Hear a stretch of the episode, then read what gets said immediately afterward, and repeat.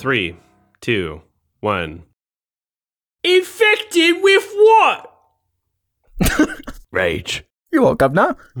That's how he says it. Okay, I was. I, it was an accurate quote. Hello, everybody. I'm Adam from Your Movie Sucks. This is Sardonicast. Hello. I'm Alex Ramaichi and I'm drinking my cup of tea. Actually, I am as well. It's energizing me. I'm feeling good. To be fair, you were doing a Canadian all throughout your jar episode where you're talking about tits. True. It was like sor- sorry, eh? The entire Sorry. exactly. So it's it's fine. Yeah, that's fair. I feel like yeah. Come on, make fun. The, you can make fun of the British accent all you want. I think Mhm. I think that's totally fair. We're, we're nuts over here. I think I think I said it exactly how it sounds in the movie.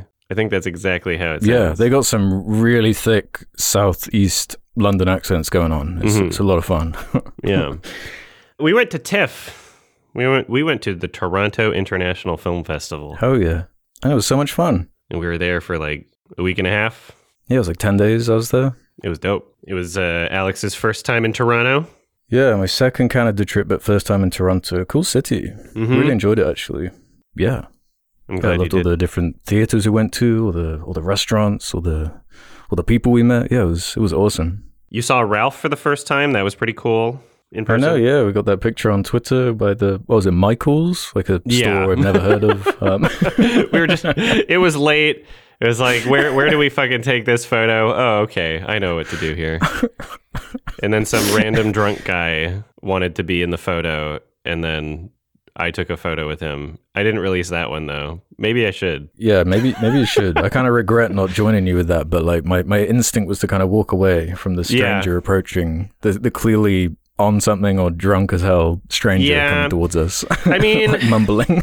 in any other city like especially if i was in the united states then i might i, don't, I might be a bit more cautious not saying that canada Hmm. doesn't have crime crime not saying that toronto doesn't have crime or anything but I, I guess i'm just i guess i'm less scared about things happening in canada in general so yeah, that, I- that's fair. I, I didn't completely lower my guard.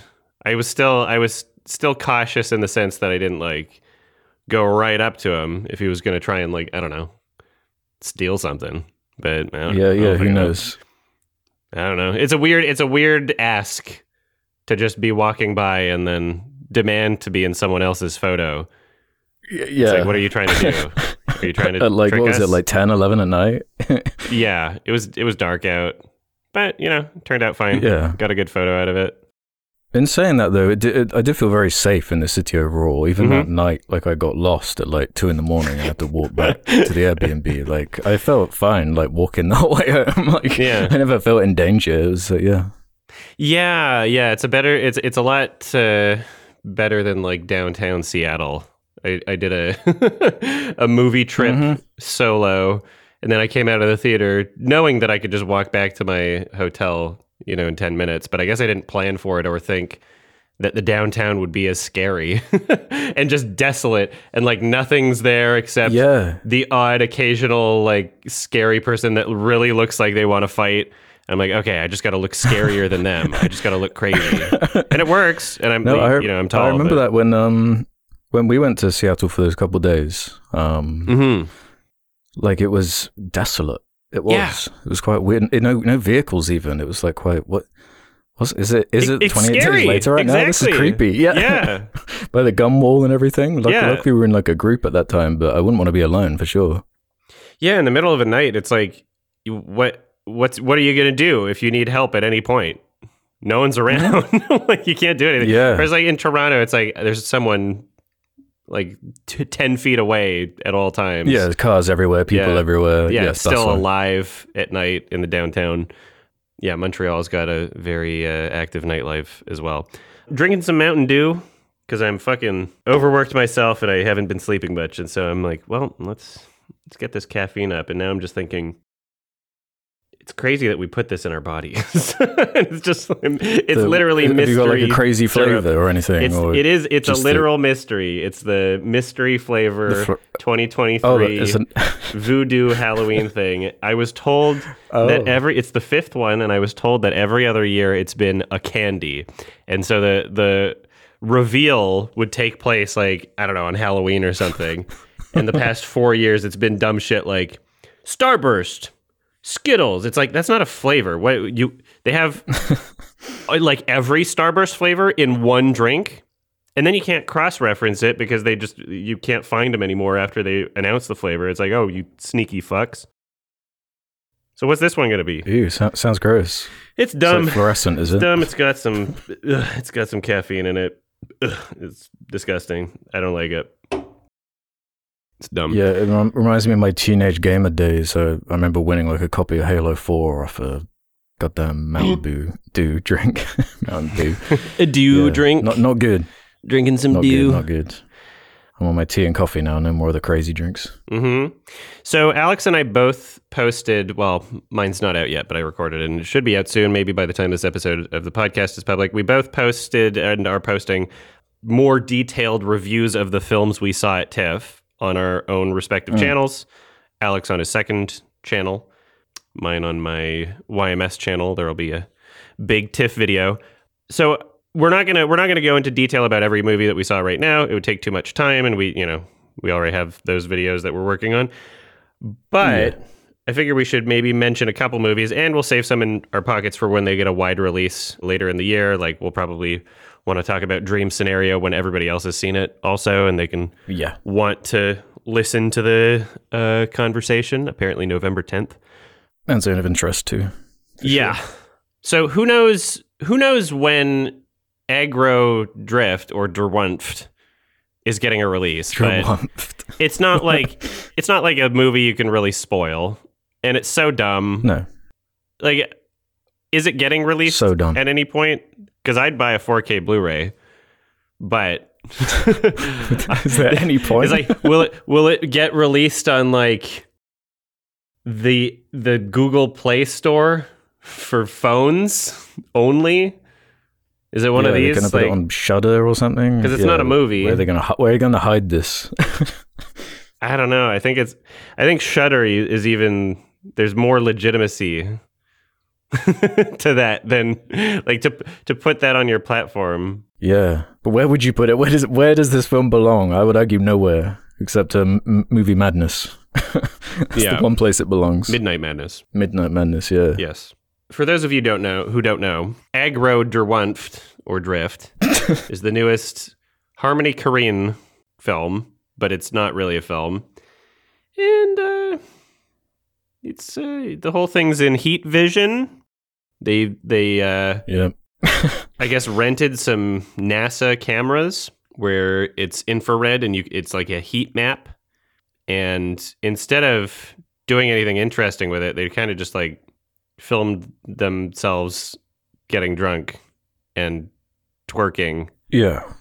For 80 minutes That's right. Lots And- and, lots of twerking, tons of twerking, heaps of twerking, and just just and, and, and saying the same dumb shit over and over again. What was what was he saying in the Q and A? He was like saying it's got a liquid narrative and it's like inspired by video games. It's a piss like narrative. the- yeah, it's kind of like that synthwave kind of aesthetic. That's what he's trying to go for, I think. it's, um, it's the first trickle down movie.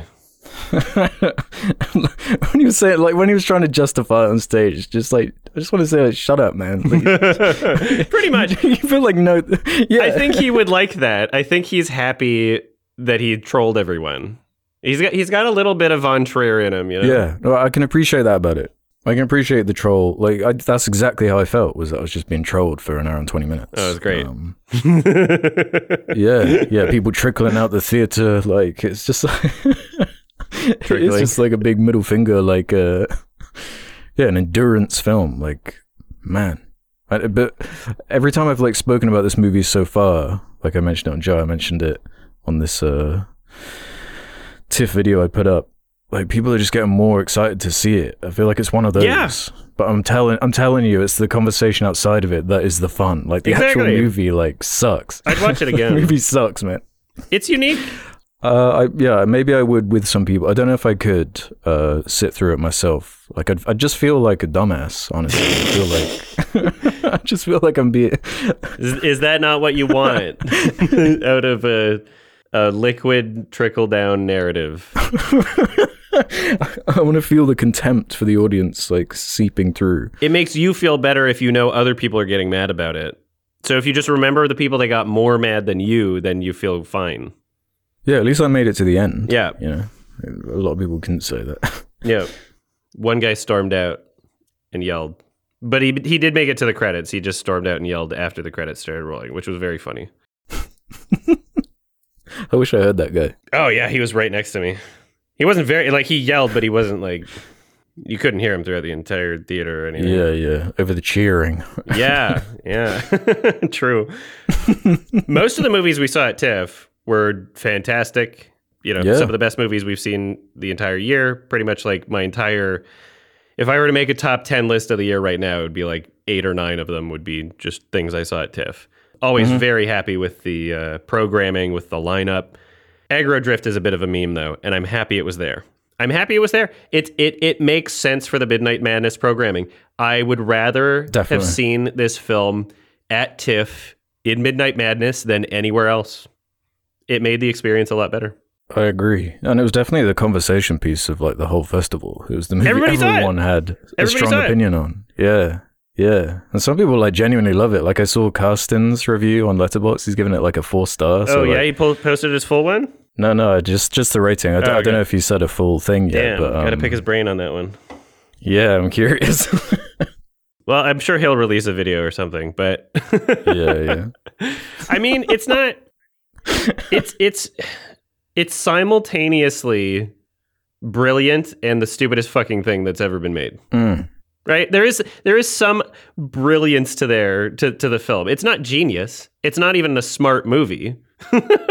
but brilliance in the sense No. that it exists and someone is willing to put it out It's brilliantly stupid. and someone is willing to show up and not be embarrassed enough to actually do a Q&A about the Yeah. movie and introduce yeah, it. yeah. Props to him for doing that. Actually, like actually showing up, and then like after the movie was over, just coming on stage and he just like played an entire song off Spotify for Oh, like, yeah. three minutes without saying a word. Like That was funny.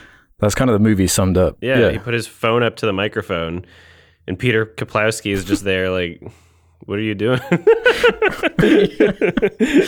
Just- everyone just stunned silence, just like listening, I guess. like, Yeah. waiting for something to happen. Well, so I, I, I thought, um, I, I had a thought in my head.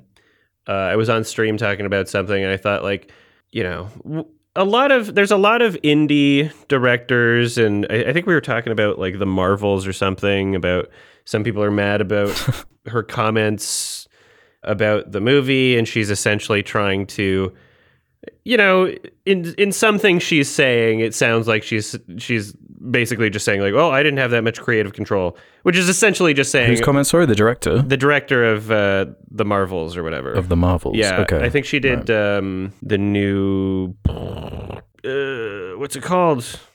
The B horror movie. What's it called? Candyman. The Candyman, B right? movie. Is it the director of Candyman? Um, Nia DaCosta.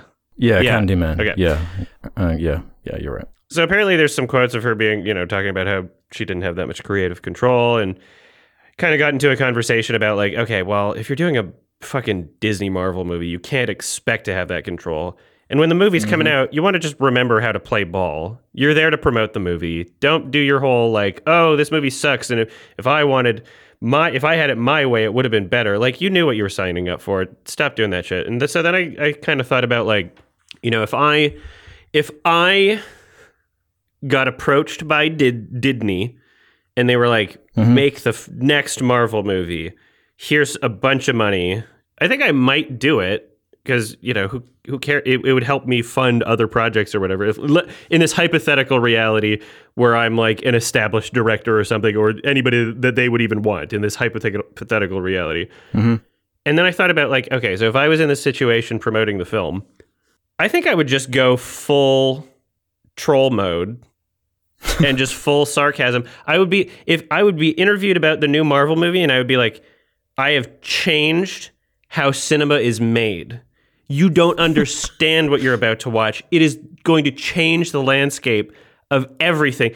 And then I realized this is what Harmony Korine did. I think that I think that's what he's doing with the movie is Yeah, he knows right. he's made something that's so dumb that his entire marketing campaign and it go, it goes beyond the Q&A that he had at TIFF. Like this is apparently there's been a lot of viral marketing stuff that they've been doing for the film that I was not even aware of where they're talking about like yeah, this is the thing that comes after movies. It's not even a movie anymore cuz it's like the next step. and and experiences, bro. And it's like I think that's just what happened is he went full troll mode because if he, he was earnest about anything that he was saying, it would just be like, you know, I farted this out. We filmed what could have been a music video in like a day and then just kept all the footage.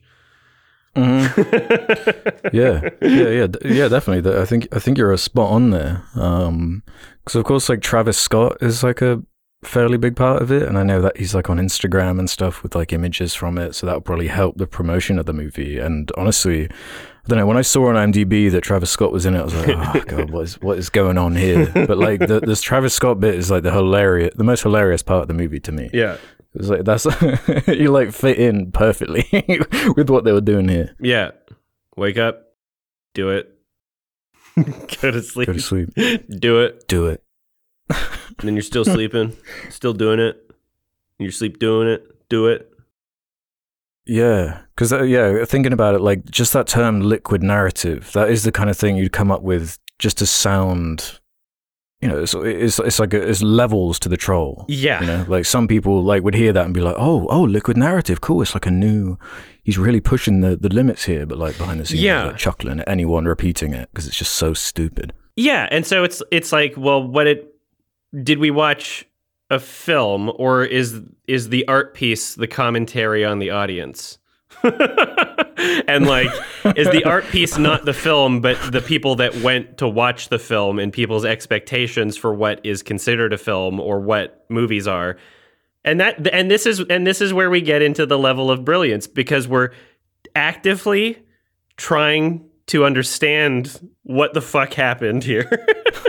and it and it's an interesting conversation with no clear answer that I would love to hear everybody's opinion on. And I would love to hear Karsten's talk about this movie. And I would love, you know, like I'm Yeah. just I'm happy having a conversation about this movie. It's the the polar opposite of like, I don't know, the holdovers where it's just like fuck Oscar bait, seen it, you know. Seen it before, Uh-huh. whatever. You know, not a bad movie I agree. not a bad movie, but there's no conversation to be had. Mhm. Whereas, you know, that this is this is what I like about films is It will get an emotional reaction out of you. Yeah, Yeah. that's guaranteed, one hundred percent. But that's Yeah. what pisses me off about it because it's like it, it's not it's not an experiment like being being put on YouTube, being put on TikTok. This is like no, that makes it better. charging money for this. Like Yeah, he's that it making money, like a ton of money from this. Like Travis Scott's in there. Like It wasn't one of the more expensive tickets though. It wasn't like a fucking uh, premium screening. That would have been funny if it was like eighty-eight dollar tickets. People were like reselling them be- for like that would be funny. Oh, but- that would be so good reselling them for like three hundred dollars, like Boy and the Heron or some shit. Somebody somebody pays like fucking five hundred dollars, gets to the movie, and it's like, I am the world's greatest assassin. Just I want yeah. I want to imagine please them melting. Like that's the liquid narrative. Yeah. their fucking soul being like melted the word narrative. we haven't even talked about the narrative. Like what happens? It's about like an assassin or something. Like what the what even happened? It's There's, a like, lot of insistence. They go on a boat. They- yeah, they, didn't really do anything. There's like a fight at the end. there's like two or three people that just keep repeatedly insisting what they do without doing it. like Neil Breen, and he talks about how he's hacking into the government systems and he's writing this book and he's going to expose everything. And we never learn a single detail about it, but we just like, okay, we'll believe you. And you keep repeating it enough times, we'll believe you, I guess. That's exactly what's happened in this movie. He just keeps saying he's the world's greatest assassin without doing anything. And, you know, his the the butt character, the the uh the butt is twerking. Was it was it an actual person or was that like an AI? I think that was a person. Really? Okay, because I couldn't tell because there is like AI overlay. There's like a, a CG demon that keeps appearing. Yeah, the CG demon. Yeah, the way AI was used in this movie, I think it, it's just like when you start seeing weird little. Excuse me, the fucking do. when you start seeing weird little skull patterns like appear in the images. Yeah, and the cogs and the gears and stuff. Remember, it was like at least five years ago or something. Google released the first version of uh, like some AI program, and it was called like Google Dreams, and everything looked like a dog's face or something. It's kind of like that. oh, I forgot think about that. Yeah. they filmed an image and then ran it through like an AI thing with the theme of skulls. And then some skull things appeared uh, in it, and it's not very advanced AI. Like it's not even anywhere close to No. a lot of the cool stuff we've been seeing online recently. Mhm. Yeah, no, we're close. It's like technology from five plus years ago. so it's not the the fact that they used AI in this movie is not even that interesting. And you could have not they could have not done it. The movie wouldn't have been different. Yeah, true. Yeah, but it's I guess another one of those things to another one of those buzzwords that people can talk about and maybe get an emotional reaction out of. Yeah, it makes it sound modern, like it's a yeah, yeah, make people annoyed. But, Yeah. yeah. it feeds into the troll narrative or whatever. Mhm. Um, but for me, like the thing that was really making this extra insufferable was was that music, man. What they Love were it. doing with that music was like it like hurt. It actually hurt. Like not only were the visuals hurting, but the sound was hurting. Because like I, I don't know about you, but after 25 minutes of looking at this this imagery. It's, it's like painful, like it's actually painful, and I don't mean that in like a hyperbolic way. Like it actually like was hurting my eyes, which I can't really say about any other film I've seen before, like quite to this degree. Mhm. But like it actually hurts. Gaspar Noé's Lux Eterna is what I think of when I think a headache movie. Mm. which Karsten also loved. So maybe we're getting onto something here. Maybe we're figuring it out. He likes these brain damage movies. That yeah, I don't know. Yeah, brilliant. brilliant piece of art. The fact the fact that we don't even know if it's anything is great. you know, cuz when you see a true piece of shit, it's just you, there's nothing to say about it. You can just be like, "Well, that was garbage," and you like you don't have this conversation. But to Mm. have this conversation and be like, "Is is there anything about this that is substantive?" and you don't really know, is fucking awesome. it's so good. I do love talking about the movie. I'll give it that. I will give it that. How stupid and dumb it is. There's there's like two movies I've been thinking about since the festival. It was Aggro Drift and The Zone of Interest. So like one really okay. you know a- actually fantastic movie that you're supposed to be thinking about, hmm and one meme. yeah. Well, the, the other one that was lingering in my mind was I actually I don't think I spoke to you how you felt about it. Perfect Days. Like I really love that movie. Mhm. Like it's really lingering in my mind. Um, like simple premise, just executed extremely well to me. I, I really like that main character in there. Um, I'm glad you enjoyed it. yeah. I wasn't sure what any Mm. everybody was going to think about it. I um, I was doing some press screenings for people can uh, confused. So some of the movies I saw were at different times than what everybody else in the group uh, saw. So uh, I wound up so that I could catch Fallen Leaves. I skipped the public screening of Perfect Days that was happening at the same time, and I saw the fucking the press screening of Perfect Anatomy Days. of a Fall, right? You saw right? yeah, I well. saw Anatomy of a Fall, which was awesome. That nobody else in the group got to see. Um, Yeah.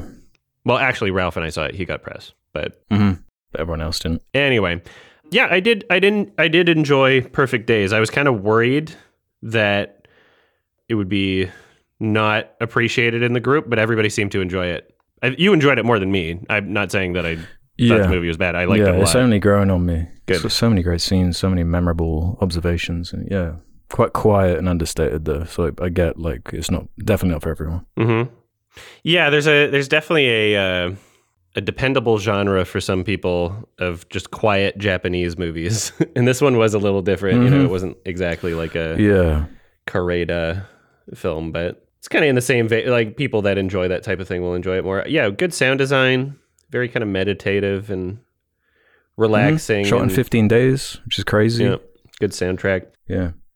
Okay, so with uh, we'll talk more about TIFF movies on our respective channels. Go check those out. We'll you know we'll have details, detailed reviews for those things, and we'll probably talk more about some of these movies as they get wider releases, as other people are having these conversations.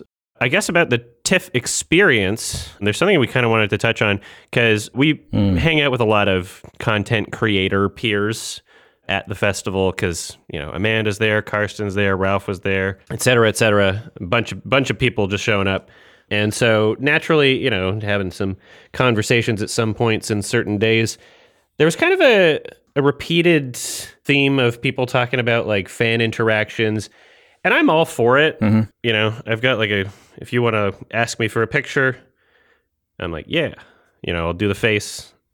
I'll say hi if you want to have like a short blurb conversation.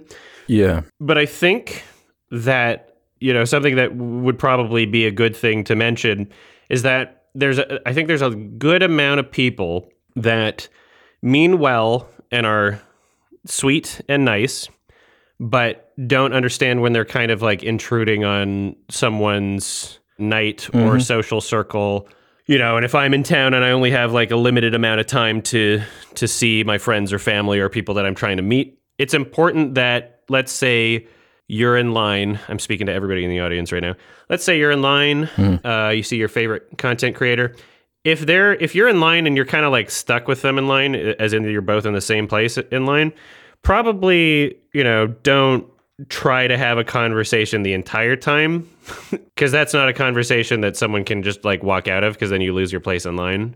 And so try to be try to be aware of situations where a person who doesn't know you uh, but you know them from their content or whatever might be not wanting to have like a full long conversation and might not be able to explicitly directly say it because they don't want to seem like an asshole, you know? Because it's mm-hmm. tough. It's tough to have to say like, "Excuse me, I would really rather not like talk to you right now," because you don't know if someone's going to take it the wrong way and feel like hurt about it. Like that's the last thing you want is for someone to feel bad. Yeah, and it's like yeah, it's such enthusiasm that you're being met with too. Like that that's infectious. That's mm-hmm. great. You know, when someone's coming up to you and they're they're so excited to talk to you and yeah, I love talking about movies and all this, but that yeah, there is like that that fine line, isn't there? Because you're so right. Yeah. Where it is, yeah, these there's a it's quite a one-sided dynamic in terms of these these people know a lot more about us than we do of them. So it's kind Mhm. of charged a certain way, and especially with like as you say, like the schedule's packed, we're like knackered. We're like being on can be like a, a lot um, to maintain, especially over like ten days or whatever. It can be, yeah, it can Yeah. get kind of awkward. Yeah, there's a difference between it. I, I, I, don't want people to interpret this in a way of like, oh, I only hang out with famous people, right? Like I'm talking about like me hanging out with my parents too, right? Like I'm, I'm there, I'm there to mm-hmm. see them too.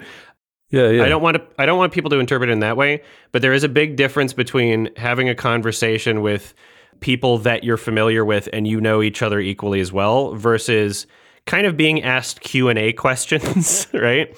So mm-hmm. I do find myself having to be quote unquote on more if I'm having certain, you know, if I'm just being asked questions by a fan or like, you know, and, and obviously it means a lot to them, and obviously they're having like, you know, the fucking time of their lives, and I'm happy that to make people feel better and have their day be brightened, et cetera, et cetera. But mm-hmm. it it there is a certain point where like I'm going, you know, I do want to not be spending my entire time being on in like a night. So if you are a fan of anybody, whether it's me or Alex or Amanda or Big Joel was there too, that was cool. Uh, Lily, uh, they were awesome. They were fun. Uh, if you're a fan of anybody, you want to say hi to someone, feel free to say hi, unless there's like a content creator that explicitly says that they don't want to be talked to. But feel free to say hi. Feel free to ask for a picture. Feel free to have like a short conversation, but keep the conversation, I would say, under a minute if you can, just to yeah. because even if even if you don't pick up on the social cues of someone not necessarily wanting to be continuing a conversation, I think it's just better and safe to be like, hey, just say, you know, at, at the end of a you know thirty seconds, a minute, or whatever, just be like, well, I was just saying hi, thanks, and and if you can take the initiative of saying, okay, see you, bye, or whatever, then it'll mm-hmm. make it so that the person who you're coming up to doesn't have to try to end the conversation or run away and appear rude, right? Like I just don't I don't like feeling like that, so I try to avoid that and sometimes sometimes I get trapped in conversations with people that don't realize that they're trapping me in a conversation and they might just be lacking Yeah. like a social cue and they're just probably having like the time of their lives being able to have this interaction. That's fucking awesome and I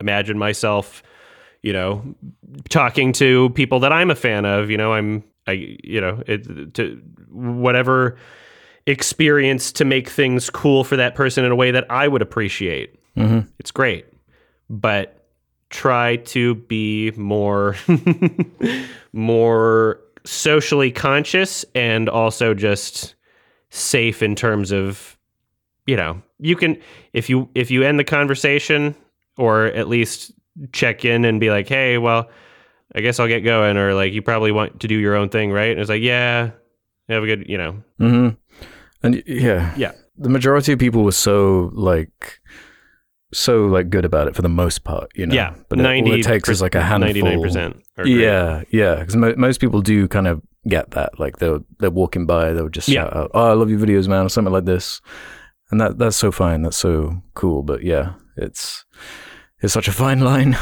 yeah. And uh, yeah, don't don't be afraid to come up to me. Don't be afraid to say hi. Don't be afraid to ask for a picture. I don't care if you're socially awkward. I'm a fucking furry. I see it all every fucking day. Right?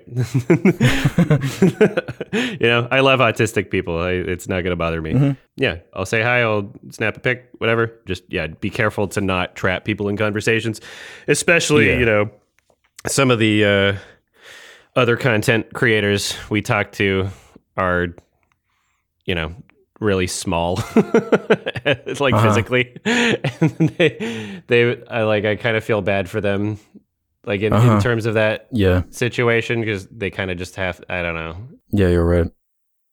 Just keep it in mind. That's that's all we're saying. Like you know, just keep it keep it in the back of your mind. yep 99% of interactions were fucking awesome and hmm even the ones that were bad I don't I'm not like upset at those people I just you know want to No. No, no, no. do a little PSA to help. Not just I like I can tolerate it probably better than anybody else that I'm like a peer with at these festivals. So this is also me just helping Mhm. other content. Like I want to help people that uh, d- don't have the tolerance that I do. Some people just like really Yeah. don't want to have those interactions. There was a really fun one where, and again, this you're uh, if you're listening right now, this this I, I I don't care that you did this. I just thought it was really funny. The uh, person that went up to, to Henry slash Big Joel. I was just and about to say, I was and just about to say yeah. Do you want to tell it? Here, go for it. so yeah, I think we're in line for Dream Scenario or something like this, um, or maybe it was after. I can't even remember. It's such a blur. It was a, it was after a movie. Um, but yeah, the, I think you were in a conversation with someone, and someone clearly recognized you, uh, but you were busy for the moment. Um, but they also recognized Big Joel or Henry and went up to him and were like, basically, "Oh man, like I've your videos have been in my recommended. I haven't watched them, but I've heard they're good." like I, I'm sure he meant it well and meant well by it, but it's like quite a, str- a strange thing to bring Yeah. up to someone, and That's then he was kind funny. of like then it's just uh, yeah, so he could kind of say something in order to get to you. It felt like um, so, but yeah, yeah, Big Joe handled it very well considering. a, a lot of people, I think, are intimidated by me when they shouldn't be. Yeah. I think I'm pretty n- nice. I don't know. So yeah, Yeah. sometimes people will definitely use like other people in the group as like a uh, way to like test the waters or something. And so he, he Hmm. said hi to Joel and then was like, "Can you actually hold the camera? I want to get a picture with Adam," which was fucking hilarious. I loved that. yeah, yeah. Maybe he just put his foot in his mouth. Maybe he didn't know how to navigate. Yeah, you can't expect people Yeah. to know how to handle. Maybe he was a bit nervous. But like, in the, just just lie. Just say you like his videos. You know, like. you know? I, yeah. I, I, I thought that was very funny. I thought that was very yeah, it was hilarious. We're all joking about that after. Yeah. No. And not in a way where if you're the person that did that that you should feel embarrassed about it. I thought it was I thought it was a funny like legitimately funny thing. Yeah, yeah. hmm That's yeah. It's just such a weird dynamic, you know. Like, there's Mhm. no way to make it not weird on, on some level, you know, as much as it's appreciated and whatnot. Yeah, and I understand that and that's part of why I feel so comfortable with it. Life's fucking weird. Mhm. Every interaction's fucking weird. Exactly, think about it. you know? exactly. Everybody's trying their Yeah. best. Nobody knows what they're fuck they're doing, and everybody's just trying to figure shit out. If somebody's a little socially awkward, who cares? Oh yeah, for sure. Great festival, great vibes, great food, great city from what we experienced. Shout out to uh, Storm Crow Manor, very cool nerd bar we checked out. Mm. Yeah, I went there a Um, couple times. Had some great restaurant stuff, and ooh, that that Cabbagetown festival was cool. That we just serendipitously just fell into, basically, like didn't even know it was happening, and just kind of walked into. Yeah, that yeah, that was like a scene from a movie, like coming out hmm of the restaurant, and then there's all this live music playing and all this crazy different uh, stalls selling all stuff. What, what was what was that thing they were giving out that you took a bunch of, like at one of the stalls? Um, uh, uh, naloxone, which is the same as That's right. Narcan, and they were giving out like bags of the nasal spray and the injections, so that if you're around, you know, someone overdosing, whether it's on the street or mhm. it's a house party and someone did cocaine and it had like fentanyl in it or something, then you have the ability to potentially save their life. And this is like, you know, many cities will just give this out for free at pharmacies. You just call them. Uh, it's not a bad thing to have. And we're in the middle of a, you know, fentanyl opioid crisis. Many people Mm. overdosing are not even people that wanted to take an opioid, but it was just, you know, a tainted supply of whatever else they were taking and uh, yeah, not a bad thing to happen. I'm kind of paranoid. I would. I'm very in the mindset of like better have it and not need it than need need it and not have it. yeah, prepare So- for the worst, hope for the best. Yeah, Exactly. Exactly. Yeah. Maybe one day. Maybe one day I'll be. I'll be the guy. that saves Mhm. someone. Maybe Yeah. I won't have to. Maybe we'll just avoid that scary scenario in the first place. But yeah, they were giving out that. They were giving out free joints, free weeds. Yeah, that was surreal. As a Brit, Brit just walking around like, Yeah. here, have a joint that would send you to jail if uh, you were caught by the cops in the UK. Yeah. It's We're in Canada. yeah, it's so fine. crazy. yeah, People are just smoking weed at the festival, and it was outdoors. It's fine. Just smoking yeah. a joint Like all the advertising was like, Yeah. what's get a, get a spliff for tiff and all this kind of stuff. oh yeah! Shout out to Rosebud, the cannabis store we went into a was a couple cool times.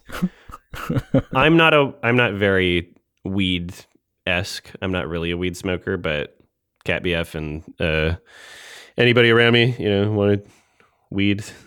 I'm fine to Yeah, we had our fun. Yep. While we were talking about something earlier, I spilled some Hmm. dew on myself, and I'm pissed now that I can't wear these shorts Oh, today. no. I'm gonna have to just wash them after. This was sticky and gross, huh? And I can't wash them now because the washing machine is so loud. I'll just like I'll hear it through the recording. Uh, so fuck. dribbling that shit everywhere. I mean, it was just a tiny bit, but I I hit the I like accidentally hit the can on the bottom of my microphone, and then just mm-hmm. I got dude. Fuck, you got dude, dude. I got dude, dude. Time for the film recommendation. it's uh, 28 Yeah. days later. Take it away. Yeah, so it's uh, another Danny Boyle double bill. Um, is that the only other Boyle stuff we've done on the cast before? We did uh, Trainspotting 1 and 2 before. and we Um, did uh, the other one, his first one. The That's right. Uh, Yeah. Oh, man. I'm blanking on it now. The, yeah, the one. Uh, oh, man, I'm so tired. I remember what the poster looks like. shallow grave, shallow grave, shallow grave, shallow grave. Um, yeah. So we talked about yeah, we talked about him a little bit, but uh, yeah, this is a slightly more contemporary one. The 2002 film, 28 Mhm. Days Later, kind of Danny Boyle's and Alex Garland, uh, writer's uh, take on the zombie genre. Set in London, star- starring uh, Cillian Murphy as the lead. I mean, like you don't really need to describe much of the plot. It's a it's a zombie zombie movie instead of going for the kind of shambling take, uh, they interpret it as the rage virus, they call it. They never really use the term zombie or any of this kind of stuff like Mhm. Walking Dead or this kind of thing.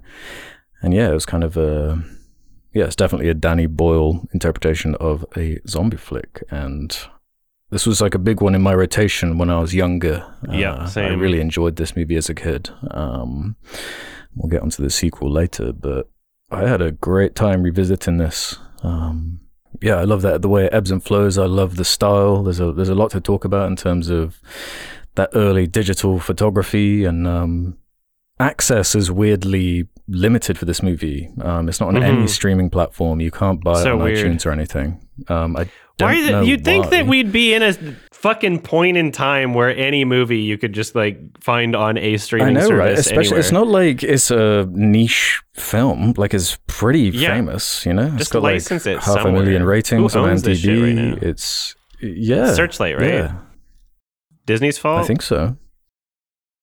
Probably, yeah, yeah. Um, I think it's Disney's fault. Yeah, uh, made, made on a budget of eight million dollars uh, for 2002, which is Damn. you know fairly low considering the scale of the production and the stuff they're showing Yeah. off. Um, hmm Adjusted for inflation, that's around like 14 million, which would still be low for now, I would say. Um, I suppose we should probably start there with the the look of the film. To be honest, it's one of the more notable things because I, I was kind of I hadn't seen this film in a while, but a lot of the discussions I'd I'd heard about it were like, yeah, it was shot on these uh, Canon XL1 camcorders, which are literally like 250 quid on eBay now. Um, nice. but at the time they would have been like new emerging technology but it kind of limits the film in terms of like you're not really going to get a 4k version of this unless they do some like upscaling stuff or whatever um but it doesn't actually affect it as much as I thought. It kind of enhances it in a way to me. It kind of helps with the style of the movie. I like the the low res kind of grimy look of it, and it definitely helped get the film made because yeah, there's all these really ambitious like empty shots of uh, Murphy walking through central London. These really recognizable iconic locations with no one around. With Mhm. yeah. So basically, what they're doing is just shutting down the streets at like four in the morning. And unlike with film cameras that take like such a exorbitant amount of time to set up, the the digital cameras could be set up in like I think it was like six minutes. They Yeah. could whip up a scene and like really just get to work and film Get something the shot quickly. and leave. 'Cause- Not exactly, go yeah. yeah. So it was like a really efficient production in terms of that, and it kind of they leaned into it as far as the style's concerned. Um, it, does, yeah. It hides uh, any any flaws you might notice otherwise if it was in like in film. Um, I'm sure you'd see more blemishes, but it, it really helps the style. It makes it feel more guerrilla, more grimy, more more realistic. Um, and yeah, uh, using all these different interesting techniques, like uh, shooting a lot of the the action sequences in like a higher frame rate, a type of slow motion, um, with this really stylized action, which Mhm. has like quite an interesting effect, and especially towards the end with the whole uh, army camp um, and and Murphy going around like almost uh, becoming a uh, a rage type creature without even being infected, and like using these similar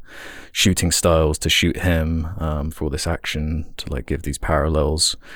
Um, just yeah, stylistically really interesting, um, and all these different like character actors coming in and out. I, completely forgot uh, Brendan Gleeson has a has a fairly major role. I loved seeing him again. Yeah. Um, that when when I watched this when I was younger, and there was a lot. It was before I really knew who he was. So Yeah. me revisiting the film this time, I was like, oh, got Mhm. the yeah, because now he's like a huge actor, Oscar nominated. Yeah, and like man, there's there's so much to praise with this movie. Like, uh, I love how quickly it just gets into it. The opening scene with the ape attack um, in the lab, it's ju- it just does not mess around. It gets straight to it. Oh yeah, the Yeah, opening playing scene's around with fucking incredible. tropes. It's so iconic. Yeah. There's so much about this movie that's just stuck with me. And it, it could be just because Mhm. of how many times I watched it when I was younger. But I don't know. There's like me, whenever I think of food going bad, bad, I think of like the guy saying the eggs uh, were, what, what was the word? British kind of slang for saying that they were off. The eggs were off. I don't know if that's Gone off. Yeah. Gone off. Yeah, yeah, yeah, yeah. That is. Yeah. Yeah, the eggs are off. Yeah. I think right. about that for Yeah. some reason. Well, it's, it's got lots of like really memorable locations and settings, be it Yeah, like the the flat and the high rise with the yeah, exactly, yeah, and it's strung together in a really it, it flows very well from set piece to set piece. Um, and Yeah, they're all all memorable. Like when when uh, Cillian goes back to his family home, and it's like really kind of sad and brutal. They don't hold the Yeah. punches, like finding the parents in that like that really a really nicely written letter saying like now we're sleeping with you. I, I hope you don't wake up. It's like oh my It god, literally is, just don't wake up. it was Yeah, like a command. this is horrifying. yeah, it's Yeah. very poetic and it's a really incredible message to just put there for the film. And I like that narratively, you know, a lot of films like this, I think there would be a temptation of trying to have his parents be zombies and him having to kill his parents or something. Mm-hmm. I like that he got that kind of resolution, and I like that it was sad in that way. I thought that was just a good choice narratively. Yeah, yeah. There's man, there's there's lots of actually really memorable imagery. I love the image of all the Tupperware on the rooftop. Yep. When they're trying to collect the water, and Yeah. he's like talking about how on TV he was like, "Yeah, I- saw about how to collect water on TV, but it doesn't really work because he's Can't figure out obviously just on TV. He's not.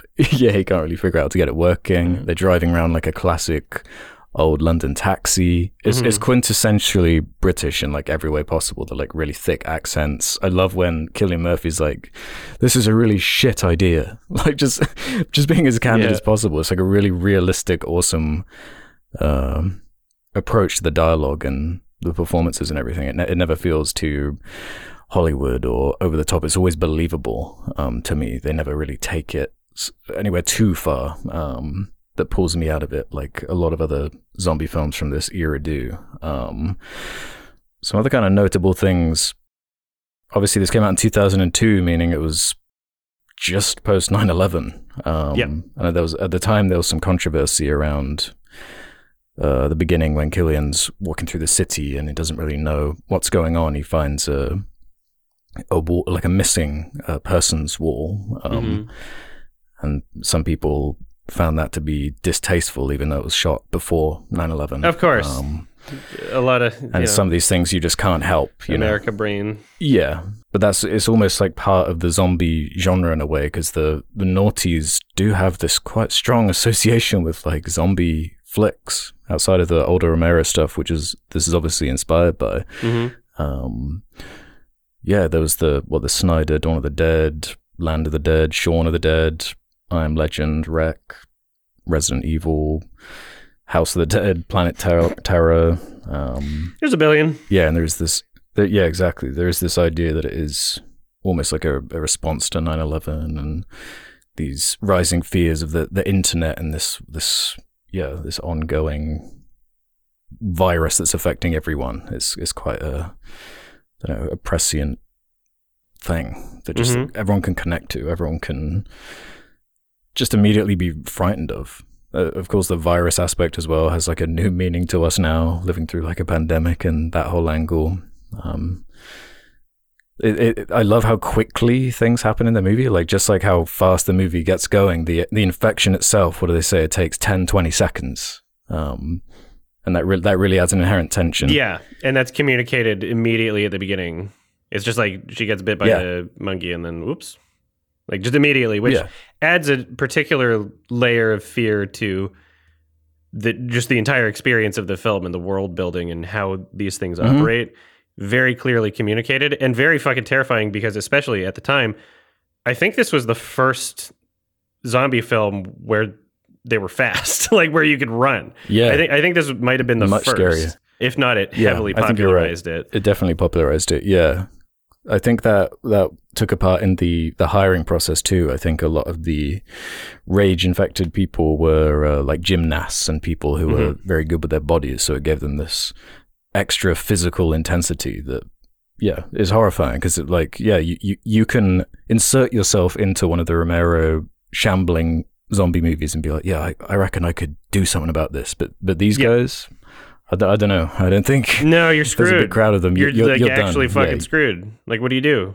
yeah, R- Romero Yeah, zombies, exactly. you just like chill somewhere, just walk faster. Mm-hmm. Like, Yeah. there's a lot of things you could do about Romero zombies, but these these fucking Like, yeah. not zombies or whatever. Oh, the infected, whatever we want to call them, infected with the rage virus or whatever. Fucking, who cares? it's yeah, it's much more terrifying. And I also want to point out, like that that church scene is still fucking terrifying. It doesn't matter how many times I watch this movie. That's fucking. That's just absolutely terrifying for me. The faces that they make when they're woken Yeah. up, and that just that insane, intense kind of uh, like feral, like wow, like the eyes. I can't. the- I- it's Yeah, burned that's into probably my the scariest shot in the film. Yeah. yeah, and and I I love Yeah. how uh, th- this is pretty consistent throughout the film. They really know how to edit these scares in a way where it's scarier that it's quiet. It's scarier that there isn't a loud noise. It's scarier that they're running up silently behind someone. Mhm. And sure, there are jump scares in the film, and sure, it does get loud at points 100%. But the most terrifying parts, and I think the film is aware, are the ones where it's quiet and there's action happening. Yeah. It definitely doesn't rely on it for sure. Yeah, this is a spoiler discussion, by the way, everybody. The jump scare with the while he's watching at his parents' house while he's watching the film on the projector, that it's it's such a perfectly edited, perfectly presented scare because you're kind of you know, it's not only just the misdirection of focusing on the projector and kind of being interested in that, but how they introduce that there's a zombie outside. You only see it from the zombie's perspective. You only see a mm-hmm. shot of like the camera turning towards the house and, and you don't even really know what you're seeing at first because it's happening so quickly.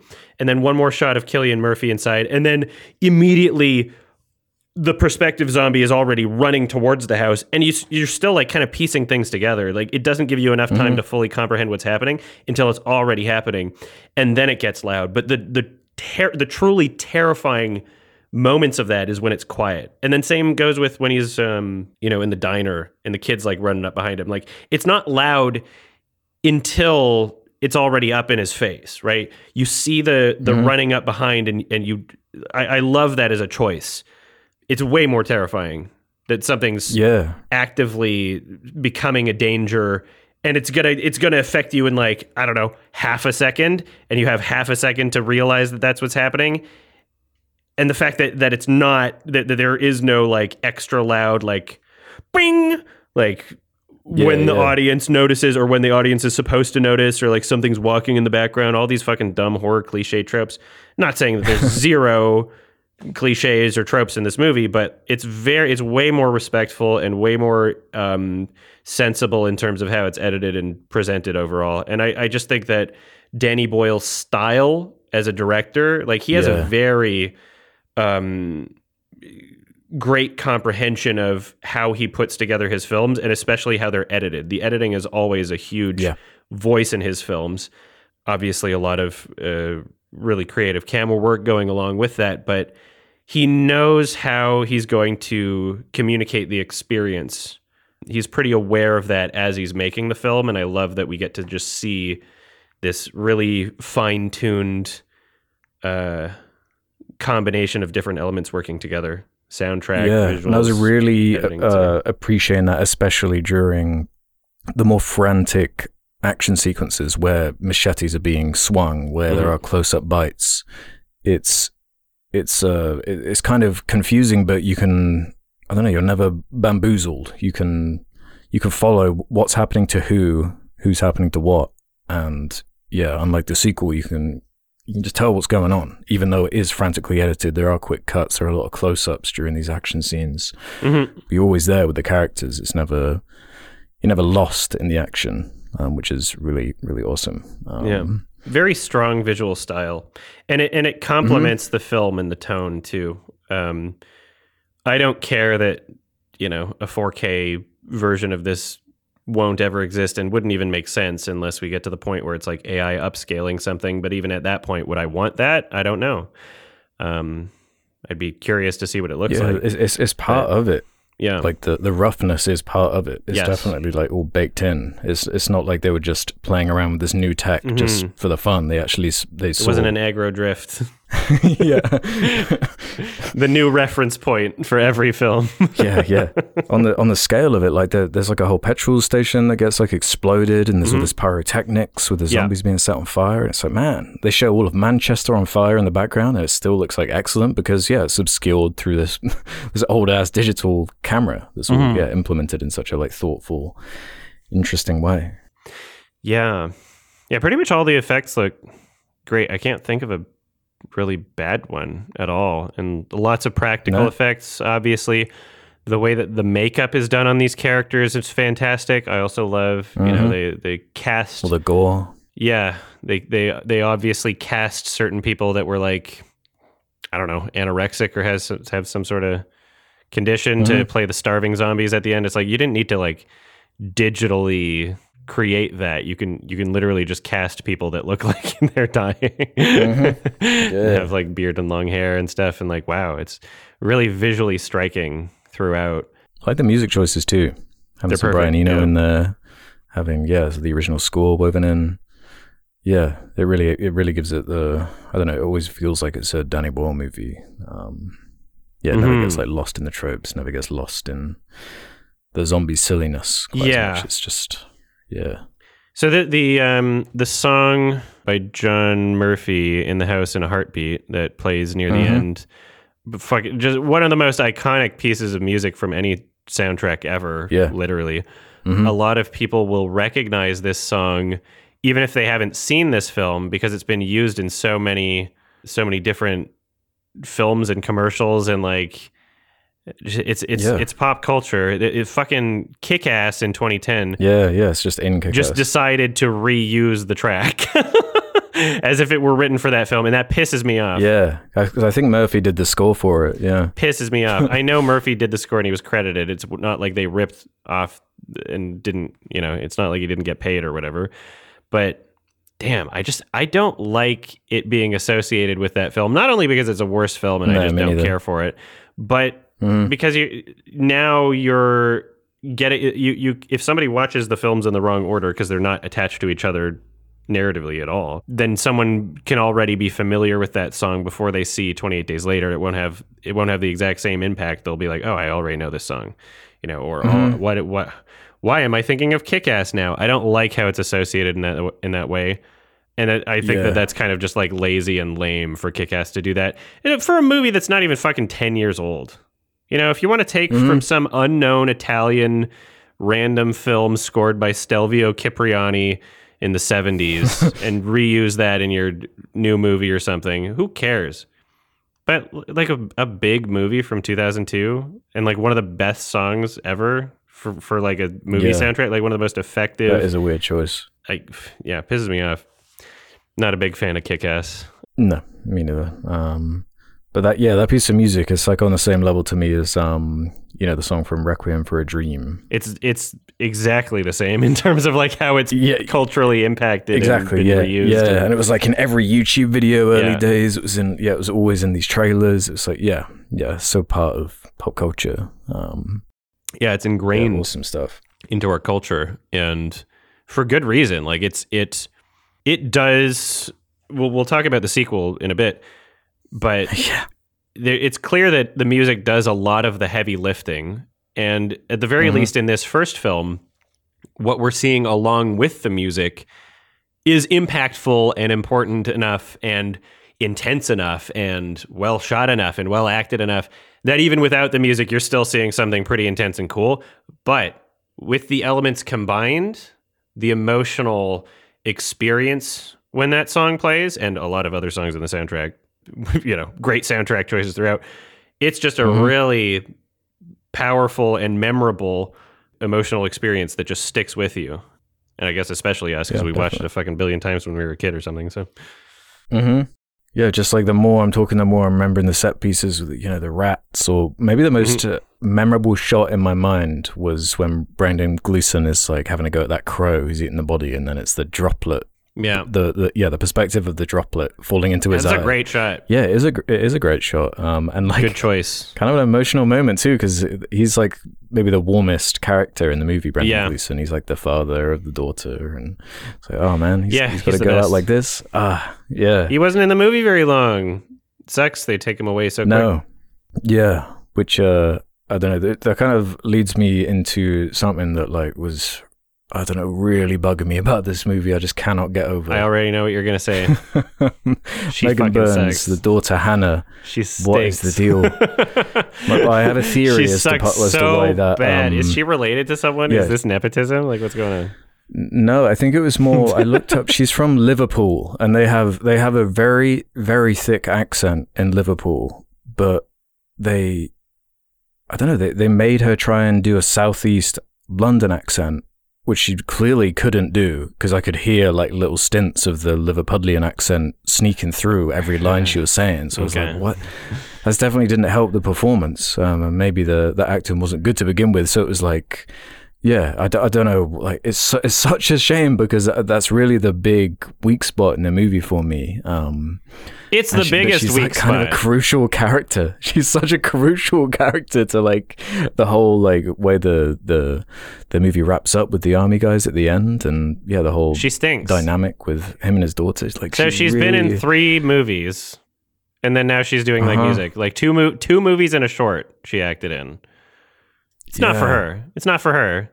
Twenty Eight Days Later was like the last thing she acted in that was like a feature. I don't know why she got cast. Yeah, because everyone else is particularly good. Like uh, Naomie Harris, like she's a really intense character. Like the her introductory scene where she just takes that guy out. Hell yeah. he's bitten Great without, character, without great hesitation. It's like yeah, Yeah. sets her up. She's like a really cool, strong character, Mhm. and her dynamic with Cillian's really, really awesome. But yeah, that daughter, man. Ah, The worst. No. I'm like, no, it's not hyperbolic. It's it's like The worst. Uh, the absolute worst. not even a single good line delivery. I don't think. Like, it's- Never. It's, genuinely that distracting. Not one. I just wanted her to shut up every time she opened her stupid mouth. She's like, what, what was that line that she says, like, right before they leave the apartment and the music starts playing and they're about to, like, do the taxi and they're doing, like, the, like, the Ave Maria rendition. And it's like, you're, you're, you're ending the scene and leading into something else. And, like, the, the line itself sounds like it's supposed to be meaningful or poignant. And she's just like, well, you need us, but we also need you as much as you need us. So the weird, the friend got to be together. like, it's so. Yeah, I'm just like, she's got loads, there's loads of those. Mm-hmm. I get so mad. Well, like when she's at the dinner table, like talking about her dad. My dad died. by the way, it's like, oh my god, fuck. Well, like, sc- fucking think about when she just when it's happening right in front of her. Like literally, she's there. She witnesses his death. She's like, yeah, yeah, Dad, yeah. Dad, Why are you doing that, Dad? Dad? Dad, Dad. It's Yeah, su- shut it up. really is such a shame. I don't believe. I don't really believe a single fucking word coming out of her mouth. I don't believe a single fucking word. No. I don't believe anything she says throughout the entire fucking movie. She's like, I, I wrote down one of her. Yeah, they have the part where they're about where they discover that uh, the female lead has Valium and they're about to sleep, and she's like, I can't sleep. I'm like, I don't believe anything you're saying, and then she's like, Can I, Dad? Please. Like you- you're Uh, what, what are you what are you doing? What are you do? I don't believe a single fucking word. Like you're being very generous talking about like as if the accent is it's like maybe the culprit. I was just here. looking for any reason. Like what? Like why? Uh, that- that's that's that's not the biggest problem with her performance. The biggest problem with her No, performance no. is that she can't fucking act. Who cares about Well, it? If, yeah. even if her accent was completely different, it, it wouldn't fucking matter. She can't fucking act. It's awful. It's yeah, it's crazy. I, I don't know. It, it's, it really is such a shame. Yeah, then yeah, otherwise, got like that- that's like a really intense scene. That when Naomie Harris has the has the drugs, and it's like it's just so you won't care what's about to happen to you. Yeah, like, that oh my god, this is like this is brutal. But but she really pulls you out of it whenever she has to give her reaction or especially deliver dialogue. I I get I get okay with her performance when it's at the point in the movie where she's high out of her mind anyway, and I'm like, okay, Pretty sure the It's like this is Yeah. maybe that's why they cast her. it's like Well, she has. The, there's the good scene with um when she hides behind the mirror, but that Yeah. involves no dialogue. Um, Yeah. yeah, that that is a shame. That's that's the big sore spot. For yeah, me. you just kind of have to ignore a lot about her for it to work. Mhm. which is very difficult. It's very difficult because she's in she's in like a majority of the movie. So. Yeah, fucking should have been her instead of what's his name, Frank. I don't remember. hmm Yeah, true. Yeah. That would have been better. Because all the all the, the caliber of the actors that she's acting against too. You Brendan Gleeson, Cillian Murphy, Naomie Harris, Christopher Eccleston comes in, Eccleston, sorry, who comes in later as the like the the major. hmm These like you know tenured like really professionals right here that are really selling the the dire situation, and she just seems like yeah the this random Liverpudlian girl who like Yeah, is just plucked out and clearly not not selling it. she is the only performance that I don't believe. Every other performance I believe. Yeah. There's no there's no single other performance in the movie that I don't believe. And she is just so consistently Yeah. bad that I just like I Mhm. pain. What do you think about the uh I guess the whole set piece of the military thing from that point until the end of the movie? I I have a, a couple issues here and there, Mm-hmm. like with um. I, I like the overall kind of arc of where it goes, but like when Cillian Murphy's like teleporting around the base, um, it's like just on the border of being a bit too silly for me. Um, It whereas kinda dumb. Before that, it's like way more believable. Um, At least we got a good song. I was reading like a, a, a- yeah yeah I was reading supposedly uh, what was written in the script like was not working. So like Oh. uh, Boyle, Cillian, um, and Garland, I think like quite quickly came up with this this way to wrap it up, and it, it does kind of feel that way. Um, Mhm. because yeah, it is it is dark in a way, and it's doing the the you know the classic kind of zombie trope of like yeah the the, the people the humans are almost more to fear than the uh, the the virus or the rage itself because it is like a, a horrifying conclusion that they reach. Um, Christopher Eccleston saying about yeah I promised them women and all this kind of stuff. It's like vile. Um, Yeah, he's like, this is normality. It's like, fucking, yeah, like trying to justify it and being like I'm just, yeah. we're just shooting people. It's people killing people. Mhm. Get up, do it. It gives yeah Go to sleep, do it. Yeah, exactly. it gives Cillian Murphy like a, a, a good motivation, I guess, to get that revenge, but also like how they have to get there is kind of kind of clunky, you know. Like Yeah. when they they take Cillian out into the woods, and I, I I was confused as it was happening. That's like the one bit of action I was kind of confused, but like how does he actually escape from them? There's like they someone- look the other way for some reason. I don't remember. yeah. I think like It's- maybe yeah, it's kind of a messy sequence. maybe one of the other characters screamed or something, and then they both looked away, and he just ran. It it is weird and it is dumb. I love the music that comes with it. Mm-hmm. You know, it still makes for like some great, memorable sequences. But I I also noticed that it's I think it's, it's the longest they stay in one location the entire movie, and you're kind of just there until the end of the movie where every other scene is just so quick and you're into you're in a new location right away and that's part of what really helps with the pacing.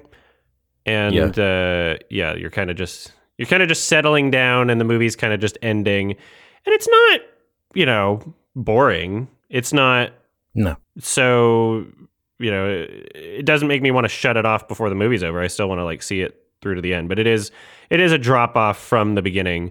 Still just a really great film overall and it's it's incredible just how much of a cultural impact this movie had and I, I'm st- it's still going to be in my rotation of just things that I watch every few years or however Yeah. long because there's so much great stuff in it. There's so much valuable material within this film that uh, you know, Yeah. it can have some flaws and it's still fine. Speaking of that, um, that end sequence, there is a there is a part in there I do actually really love. Um, Mhm. when he does escape and he's like looking through the trees and he just sees the plane. Oh, yeah. it's like this symbol Great. of hope and kind of undoes like yeah, it gives him a, a really strong motivation and song reason too. to like fight on. Um, and the yeah, combined with the song, um, that's a great moment. And Mhm. I don't even mind the uh, once once all that's wrapped up and it, it cuts a little bit after after he's shot, um, and you're- they're in that little uh, cottage, um, and that yeah, it's sort of implied a bunch of time has passed, and the the jets flying over, and they make the little th- the little sign for it, and yeah, it's kind of a happy ending, which supposedly also Mhm. wasn't in the original script. It was like a, yeah. more miserable kind of ending. So I feel like this kind of story it is hard to wrap up. Um, you're not always going to be able to ha- have something satisfying and ambiguous like a Last of Us, which is like I don't know. That's quite a Yeah. that's a, a knocking out the the park kind of way to Very few one of these endings sort of that stories. good. yeah, exactly. Whereas, yeah, yeah. Um, so it's it's more the ride. Um, it's yeah, how you get there. It's it's really about that first act for me. I, I love when he's like wandering around in the hospital gown. Mhm. There's that awesome shot with the the smiling um, billboard in the background. It's just. Yeah, Yeah. I love how inventive and creative and kind of scrappy all that stuff is, and Yeah, yeah, great all the sets and yeah, yeah, I love all that. So I can I can forgive the kind of clunky way it wraps up, especially because a lot of those soldiers are quite memorable characters too. Yeah, I love like when they they when they introduce there's there's like a, a sudden uh, insert of humor going Mhm. on. They're talking about like you muppet. You're Yeah. still waiting for Marks and Spencer to reopen all this kind of stuff. It's like, oh, this is like really hilarious. Like hearing, hearing this stuff. Like, uh, especially as a Brit myself. Um, Mhm. yeah, what do you want, a fucking sweetie? Like hearing all this kind of slang and whatnot. It's like funny, um, which yeah makes it more brutal when it when, it turns and the true motivations are kind of revealed. Uh, there, yeah, Yeah. there is something sickening about that. Um, but yeah, yeah, I agree. It is overall like an excellent, excellent uh, zombie flick. One of the best. One of the best. And f- yeah, I guess uh I guess we can do ratings. I'm I'm giving this one a eight out of ten. I think that despite its flaws, it is still really great. Um also I forgot to mention they uh apparently they shot that end sequence on film and not digital. Yeah, that's right. Yeah. Um, I don't know why necessarily. so maybe there could be a 4K just Mm. for that scene. Yeah, it doesn't really. Yeah, it doesn't really matter for that scene either. Yeah, uh, exactly. they don't. They don't need to be scrappy. It is Yeah. like a, a new lens over it, I suppose. Because yeah, they're more hopeful. There is a happiness to it. Um, I'm I'm like just a tad under. I'm like a really about as low as an eight out of ten can be, a four star. Because like the yeah, it it is a clunky way to wrap up, and that that daughter character, man, like ah, it'll be a very strong eight out of ten without her. I feel like, um, but that it really does injure the movie in a way that is regretful. She but- stinks. Fucking like what? Give it ten years, we'll be able to AI replace her. Okay, we'll have the we'll have the Yeah. perfect. Mo- we can just make little tweaks, get rid of her. Just Yeah, just have like Bella Bella Ramsey play her or something. Nathan Fielder, Use the AI to do it. Dad. like I can imagine him doing it actually pretty well. Like the way the way that she speaks is basically the same as if if you know him yeah, doing so his flat, thing. like crazy. Yeah, I wonder if they knew I'm on just- set like what what uh. level it was. The the apartment scene. I'm just imagine. Oh God, people, you gotta keep a list of all the things that I want you to replace with Nathan Fielder. And one 10 years in the future, we will have the technology, and there will be like a great catalog of films. I'm just imagining him like at the end of the apartment scene with that Ave Maria cover like starting to play. He's like, "You need us more than well, we both need each other." Like that's such a. I can just imagine him saying it right now, just in the Nathan for you kind of pitch voice. Bruh. Great film. okay, is it time? Is it time for the uh, the sequel? Yeah, I guess it's time for the other one. Yeah, the other one. This is this is interesting to me, right? Because like I was I was so impressed with how 28 days later it aged, right? Mhm. Like it's it's aged like a fine wine. Whereas 28 weeks later, it's aged like milk. Holy crap! I was kind of I was kind of shocked because I don't remember it being like this. Um, So bad? I, I definitely didn't watch it as much as yeah Days, but yeah, 28 weeks later, five years after 28 Days later was released, we have director Juan Carlos Fresnadillo, a Spanish director who I'm not really familiar with. I've not seen anything else from him, and three writers who I'm also not familiar with. No Alex Garland, which uh, definitely shows. Um, man, what a what a crazy missed opportunity here. Um, also, a shorter runtime, only an hour forty for this. Sh- could have fooled me. yeah, true. Um, yeah, so like the the plot is basically it's basically just like a, an elaborate excuse to do the first movie again. It's like so dumb. they, they they they there's a time jump that explains that the zombies basically all died of starvation at a certain point. Um, there's this elaborate opening scene with uh, Robert Carlyle and his wife in this cabin during the the heat of the infection, the heat of the rage virus, and he leaves her, and it, yeah, it leaves this character guilt ridden, um, and it's even that has its problems. Honestly, that that opening scene with like this little little boy showing up, just the execution of it is kind of muddy. Even though I think Danny Boyle actually directed a lot of that scene. Oh, yeah? Um, Uncredited? yeah, yeah. Um, 'cause he was also Do a producer tell. on the movie. Okay. Um, yeah, that's that's the that's the one piece of involvement. I'm pretty sure. That's probably why it's like half competent then. Uh, it's definitely the best part of the movie is that opening, and est- it, it does a good job of establishing that Robert Carlyle character. But to me, that's the the, ob- the most obvious glaring flaw. Is like they establish this character, they give him the stakes, they bring, they have this wife character who you think has died in the opening credits, but through just these stupid, dumb events um, Robert Carlyle's children who were away. I think they were on holiday in Spain. They mention Yeah. um, for the, for the outbreak, so they were kind of protected for that time. They they've sectioned off part of London that is clear of the virus, but all around it there are zones that haven't been cleared yet. So I don't know why they're bringing children to that environment to begin with. Anyway, really dumb. Um, but the kids, of course, have to be kids in a horror movie and go and escape into the danger zone Yeah. where their house was, and they find the mother there. For no reason at all, and they've only the, the only thing that they've been told the entire movie is just, "Hey, just don't like go outside the zone." They're like, "We're gonna sneak out."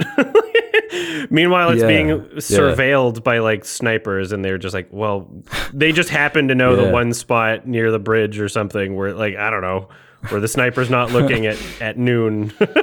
like, I don't. They didn't even go out at night, Yeah, didn't they? They went out in like in the middle of the fucking day. no, no, it was yeah, it was the middle of the day.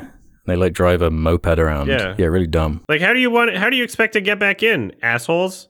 What the fuck are you doing? They um Can a zombie just sneak in? Yeah. They, but speaking of uh, The Last of Us, that's kind of how they explain how the mother survived. She's kind of like Ellie in The Last of Us, a, a carrier. She's not affected by the virus in the same way, which kind of a interesting idea an impetus of a good idea could be explored there. But that's it's more just an excuse to get the story to a place where they can have another outbreak in London, basically. and why didn't they just fucking eat her? Okay, like you, like the, we saw the zombies break into the room. Mm-hmm. Just because she isn't affected by the bite in a way that would make her turn into a zombie doesn't mean they wouldn't fucking kill her. Like what happened with the husband. Immediately when Mm-hmm. like he kisses her, so dumb. He kisses her. He gets They could the have done with another flashback. Yeah. Yeah, Yeah. I mean, who cares if there was a flashback? It just obviously there was no logical reason for that to happen, No, no, no. right? Her, Um, but that's her- the thing. It's like some of these things, I don't know, they could have been cleaned up and some of these things could have been okay in my mind. Um, but it, it's just so, it's so weirdly paced, this movie. Like, by the 35, 40 minute mark, like, anything they'd established is kind of thrown out the window. Like, they, they kill Robert Carlyle, they kill the mum character, and I guess you're supposed to be invested in the, the kids. But it's kind of like the first movie where neither of them are particularly good, especially that little boy. Um, and they they got to carry all these scenes. they are about twenty times better than fucking Hannah, though. Oh yeah, yeah, they are better, but they, they ain't great.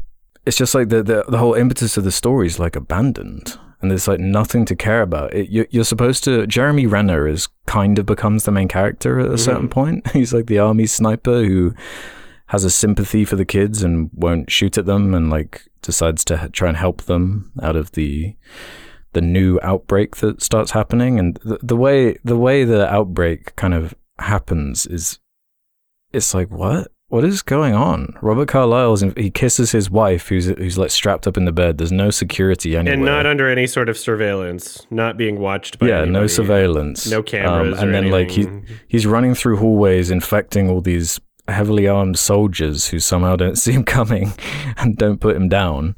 Um, and it, it turns into a whole epic scale craziness. Um, even though like all, the whole half an hour prior, they they go out of their way to show how the U.S. military has a presence. Id- Mm-hmm. Idris Elba plays like a military general guy, and there's like guns everywhere. There's like tank- they're yeah the most incompetent ever. yeah. It's, it's like what? This is so annoying and dumb. Like the Very. the, the way they yeah. The, the, if you think the the ending of Twenty Eight Days is clunky with how they get to that conclusion, this is something else. Like this is it's schlock. But by the time you got like the helicopter pilot like flying through crowds of zombies, eviscerating them, it's like this. This is pure schlock right here. This is like dumb. This is Yeah. so stupid Very. it's it's kind of like it, it feels like it feels like a Hollywood interpretation of like if like the a Hollywood team sees 28 days later and it's like we can do that let's do that that's how it feels you know the CG planes and helicopters flying around and all the like it's just taking all the wrong stuff and trying to just missing the whole stylistic flair and Yeah. subtleness of that first movie and just really really missing the ball Yeah. I'm pissed off. Well, so like this is a film that was really well received at the time. Yeah. And it's actually got a higher Metascore than the original. yeah, somehow. And there's a there's a bunch of people and a not insignificant amount of people that like this better than the first movie. And I don't know if they would still say that today. Yeah. Maybe they haven't watched it in a while, but there's like you go through IMDb, you can see some of the reviews on there from like 2007 and 8 or whatever. People are at the time this really worked for Yeah. people. And I remember feeling alone watching this and not having like a huge love for it. Cuz I remember mm-hmm. watching it and being like not really getting much out of it when I was younger. People like, "What are you talking about? It's like the best." I'm I'm struggling to understand what people got out of it, or if it's just the weird like sort of military boner and all the like cool chat Mm. dialogue and all the dumb cool music or something. Like, is that what really connects with people? I'm not sure. Or here's another explanation: that fucking music that they use three or four times. I was laughing at that. Yeah, it's it's embarrassing how they laughing at by the it- end. they use it as a crutch. And in the opening scene, it's like just try to imagine the opening scene without the music. It's not like the worst thing ever. Like the the opening scene, scene still is fine, and there's really intense Mm-hmm. imagery. You know, the zombies running over the hill and him like barely making out. Like most competent part of the entire movie, easily. Yeah. But the way that they keep repeating that song, which in the first movie only got played once at the very end, remember? This film, they're literally just use it like they're they're spamming it because without it, the movie isn't. You're you're really not going to get that tone. You're really not going to get that much out of the scene in most of the scenes that they use it in. It is it is a No. insane. Apparently, crunch. um, 'cause it's the same composer. I think. I think it's still Murphy, but apparently he only had two weeks to score it. Wow. definitely. he did the rest of the music too. I was think shocked. so, yeah. That's shocking because I would have assumed by hearing it that it was someone else that did the music and they were just trying to emulate Mhm. John Murphy's style. Yeah. I don't know if it's better or worse that he phoned it in because I kind of appreciate that he didn't try in some way. like, because Yeah. like, well, I already, I already composed this. Like, by Yeah. try, just, just use this three times. it's not a good movie anyway. So No. No. yeah, the directing's not good. No, it's actually kind of funny at points. Yeah. like what they're trying to do. There's like there's like a random like wipe in there, like lots of like I don't know if they're trying to be oh, like Oh, that was crazy really out there, funny, yeah. stylish like Danny Boyle, but like Yeah, yeah, so, so much weird stylistic stuff that like just didn't work. Lots of slow mo, like another kind of 2007 Yeah. sort of tropey, like and not good slow mo either. Yeah. Like it, it, it looks corny, it looks silly. choppy, dumb slow mo, and the the fucking flashbacks and the repeats too. There was a part where Yeah. the guy, uh, the main dad dude, is like explaining to his kids, like, I just, you know, I tried to go back first, she wasn't there, and it's like like the flashbacks that are a reminding us of a scene that happened literally like 15 minutes ago, and it was the only other notable thing that happened in the movie. So you didn't need to show it. And then B, they play the same clips multiple times and then slow it down. And it felt like Yeah. a fucking Tim and Eric sketch where you hear the, the zombie, like they, they pitch shifted the zombie noise lower and it was like, ah, and then, ah, like, it was, it was like, this is comedic. Like, this is really, really bad. and it aged terribly. yeah. So I'm I feel I feel a little vindicated not having been you know loved this movie when it was out. It was in my rotation and I definitely watched it probably like 6 times or something when I was younger, just maybe thinking that I would enjoy it even though I didn't Mhm. remember much about it. Now I'm older and it's not just, oh, I don't remember much about it. It's this is actively bad. this is actively Yeah, bad, and. I'm glad I'm fucking writing notes and doing a podcast about this so I don't make that mistake again. Yeah, I had a similar experience because I would have been, I don't know, like 13 at the time, zero critical fa- faculty. But there was something like, I didn't watch this one like I watched 28 Days Later. Like, I've Mhm. never revisited this since. And yeah, it's, it's clear why. There, but there's this whole, there's this whole angle I'm, I was really curious to, to know if you'd pick up. Um, the geography in this movie is, is horrendous. It's- It's, like super, yeah, it's so irritating, and it's clearly. Well, see if you agree with me on this. It, it, to me, it seemed like they just wanted to use iconogra- London iconography, but without it making any sense whatsoever. oh, like I didn't pick up on that at jumping all, from actually. Yeah yeah. So they're going from kind of landmark to landmark. They're showing big ben. They're going to trafalgar square. They're going to various like uh, football stadiums and what and whatnot. But in a way that if you looked at like a map from above of like the, the directions they were going it's like Mm-hmm. Doesn't make they're, sense. they're leaving central london going back into central london going to the other side of london and it's like what is super annoying because the first movie's not like that. I wouldn't necessarily bring that up if it wasn't something that betrays that first movie. But the first movie is actually really logical and sensical in the kind of journey they go on across the country. They So they go all the way up to Manchester in that original. the the first film is so iconic and there's so much about it that is just ingrained in pop culture that this film Mm-hmm. feels like kind of a misinterpretation of that. They probably just saw like, oh yeah, so the first film had all these uh, these uh, landmarks in London. We just put more landmarks in it, like without really understanding what made Uh-huh. it work. That's what's crazy. There's like a broadness to this movie that seems like it's, it's pandering to an American audience, which is so strange with the like setting, with having Robert Carlyle seemingly as the lead. But then, yeah, you you have Jeremy Renner and Rose Byrne as these like army soldiers, which I think is also hilarious. Like the the way the the army is depicted in this movie compared to in Twenty Eight Days is like a really funny contrast because it's very like hoorah in a Yeah. in weeks. Oh Um, yeah, it, it tries to be cool, and like the soundtrack does too. So, which is also why I was kind of surprised Mm-hmm. to hear that it was John Murphy again. Is there's this really irritating and just gross tone of like, yeah, what you're seeing right now. This is modern and it's super cool, and, and like the, I- the the soundtrack just really exemplifies that. It, uh, and so props to John Murphy for understanding what the fucking film was going for and complimenting it. Yeah, though it's what not what I want to hear. Yeah. But damn like the, the the the whole unironic really boring chatter between the snipers uh, really Mm-hmm. I want to screw yeah. your wife, dude. i'm not gay you're not I'm, you're Cool, gay man. maybe i'm the not gayest it's like basically the whole all the dialogue Yeah. yeah it's uh they sounded like video game characters kind of when they were like chatting Mm-hmm. like well tango gotta take him out and then also like strategically like caricature. Yeah. Strategically, what the fuck? They put all the civilians in a room and turned out the lights. yeah, why do they do that? trapped them in there.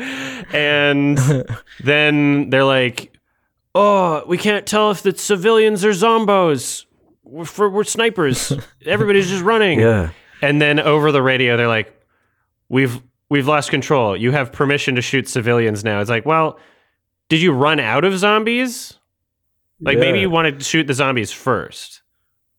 Are you just going to shoot It everyone? makes the U.S. What's the- military look like completely incompetent. You know, yeah. Which is another funny contrast. Like the the way they have that building locked down in the original, they've got Mhm. like a perimeter, they've got trip mines. Yeah. They they have it pretty much covered. Like it only goes wrong because of Cillian's input, pretty Exactly. much. Um, whereas here they're like, yeah, it's the whole force of the U.S. Army. They've got like machine guns, they have million snipers, and it still gets out of control to the point where they've got to like carpet bomb the entirety of central London. all through Mhm. everything is like complete ineptitude just because it, all happens because of these kids basically these kids unravel this whole the whole uh, army of a Can't even blame the country, kids. biggest military in the world They're allowing this to happen. They if, if a kid can do that, that's your fault. If you if you're going to allow the kids to do this, that like this is your this is entirely your fault for not having a properly secured perimeter and then bringing them back and then like the fi- having the mom not even be like watched.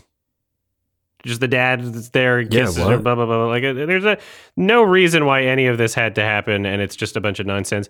And it wouldn't be as bad if it wasn't so excruciatingly slow. Like 30 minutes into the fucking movie Mm-hmm. barely anything has happened. It's just the opening scene and the dad being like i lie i'm lying about the mom and that's it. Like Mm-hmm. they they're fucking walk uh, riding their bikes around london dicking around doing nothing. We got these fucking like pretend jump scares the the two in a row at the helicopter. Mhm. he's like boo! He's like ha i'm scaring you. I laughed at the second one. I was yeah like the second one was so did, stupid. did it just skip? Yeah. God it's so it like this is this is a horrendous movie. This is a very bad movie. Mm, so much worse than I remember it being. Visually it looks fucking awful. The the lighting the pretend nighttime lighting where everything's just like okay you didn't Yeah. shoot this at night and you're just putting like a weird filter over it pretending it's yeah night. again missing the point of the original like griminess and the, the scrappiness of it. Like yeah they were shooting at four in the morning. They did what they had to. They did Mhm. what made sense with the like limited nature of the script. But the, the scope is just too big for what they needed to do. Because yeah they couldn't they couldn't shoot at night because all the buildings would have lights on. So yeah they had to do this awkward uh it's like it was like a new technique for this movie like shooting in daytime making it look like nighttime quote Mm. unquote but it just looks like garbage um, yeah yeah, it's hilarious. It's, it came out five years after 28 Days, and it looks so much worse. way worse the effects are the terrible original film. that fucking digital Mm-hmm. eyeball thing Yeah, all the CG like planes and helicopters. Oh, and the- yeah. the, smoke and fire looked awful. those explosions when like the fucking Yeah. when when the streets are blowing up that reminded me of twisted pair those awful cg explosions reminded me of twisted pair like it's basically that it's basically that people loved this movie Yeah, I, yeah. That that's what was kind of shocking to me. and there might be some people that still love it and if and if you're a person that loves this movie right now i would recommend watch it again and see if you still feel that way because uh, there, there's things that were acceptable for 2007 maybe that you know would be fine for the average person that i don't i don't know if you could show this as a new movie today without it being like clowned on Yeah, i don't know yeah. i don't know if it would have the same impact Almost double the budget of the original too. yeah Fifteen million dollar budget. Yeah, this this this got a this had the excuse of being in 2007 like it got away Mhm. with it somehow damn Yeah. i want to read some of these metascore critic reviews yeah. Do it. Super corny. It is schlock. It's crazy schlock. It's zombie schlock. yeah i i don't i don't like you mentioned you mentioned the uh locations i just hate how i never really get a feel for the environment because everything is just so closely Mhm. shot every shot is just yeah. way too tight, tightly framed, and there's no it, there's there's no sense of location in the in the same way as the first film. It doesn't feel like set pieces. It it just feels like this mesh, this fucking jello of of scenery, and so much of mm-hmm. it is at nighttime. And there's nothing, even with different locations that technically happen in this film.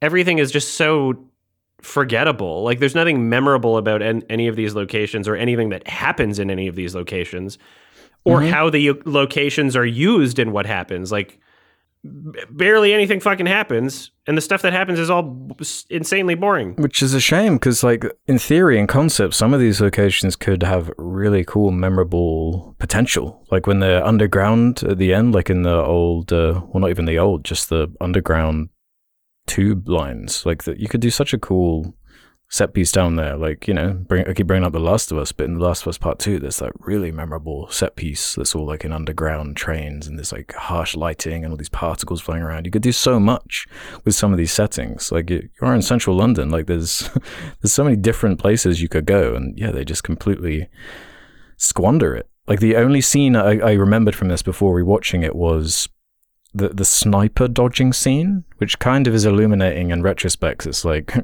why is that the scene I remember from the, the Yeah, I don't know why I always remembered that scene, and it's not even a good scene, but that's just like the barely what I grasped onto in terms of like if if Yeah. someone were, were to point a gun to my head and ask me what happened in the movie, that's what I would talk about like five, ten years ago or however long, like when I was younger, and I didn't remember anything about it. Like for some reason that stuck out, stuck out. hmm Yeah, me.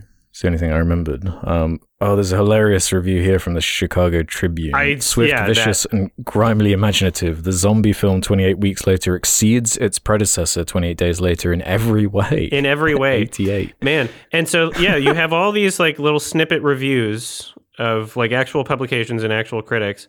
Boston Globe. The script is biting uh, and timely. Oh, I'm just trying to think. What about the script is a positive? What about the script is a positive?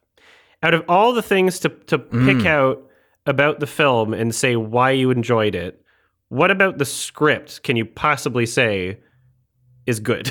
like I just I want to I want to I know. think I can remember like a single good line of dialogue where that's what we're talking about for a big chunk of the 28 days later. Like loads of memorable lines, loads of great Yeah. character work, loads of memorable stuff. the Yeah, there's- dialogue there's, is really shit. nothing. The pacing sucks.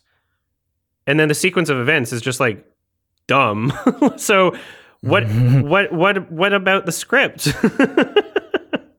what about the It's just script? like simple, basic stuff. There's no like perspective character. It, it would be like if 40 minutes into 28 Days Later they killed off Cillian Murphy. It's like, oh, so there's nothing to anchor this around. It's like feels really scatterbrain after they kill um, the Scottish fella. Like it's Mhm. just a baffling decision. Yeah. There's nothing to anchor the story or like focus on. It's like jumping character to character in a way that doesn't even seem like intentional, like they're trying to do something unique with like passing off the baton to different characters who are like frantically trying to escape the city. It, it, doesn't feel satisfying. It just feels like a bunch of squandered potential or like everything's just like a waste of time. Like why even why'd you even do that intro if it if it's all this like big nihilistic excuse to explain how the virus gets to Paris? It's like it's like kind of like miserable, like where it ends up. You know, it's like not even like a fun adventure. Mhm. it just sucks. Yeah. Yeah, it's it's insanely boring, basically incomprehensible. Every I don't understand how I'm supposed to care about anything that's happening the entire movie because I don't care about the kids. And then the way like even even in No. I can I can as I was watching the movie I was like imagining think like being the type of person to think that something's really intense or effective in that movie. So like the part where Mhm. they're all in the trapped in the room in the dark and the lights go out and stuff. Like sure like conceptually there's there's something pretty scary about, you know, oh zombies are happening and it's all dark. It's dark now. But then like I look Mhm. at how it's filmed there's like a fucking it's it, the same issue with the descent part two where there's like implied dark but it's not dark and there's like a fucking rave party going on in the in the vents for some reason i'm like where's the who's flashing the flashlight around like just in the vents behind the kid like i guess it's implied that it's supposed to be reflective from something else then you have like the night vision scene later in the film where you know it's from it's from the perspective of the night vision sniper or whatever she's like no watch Mhm. watch out uh step over this dead body or they're like going over an escalator i'm like that's a good concept for a Mhm. scene It's but then it just wreck. Yeah. then it just shows the the reverse shot and it shows the sniper's face with real lighting because they couldn't fucking help themselves. And now I'm like, okay, well, it's not pitch black because I can see her face. Why'd you have to show that? You could have done the entire thing from the snipe the the uh, night vision perspective. That would have been so much more effective. How can they show that in a movie and not understand that that ruins the audience's ability to to feel as though it's dark when you're showing that it's not? Yeah. I guess yeah, it worked and the whole for the time, editing yeah. kind of trickle out of the the tension in that scene just doesn't come together. It's like they're it's like they're impatient with their own material. They they won't let it sit long enough. So they just want to rush to Robert Carlyle coming in and killing Rose Byrne. It's like we haven't even mentioned that like we had Robert Carlyle.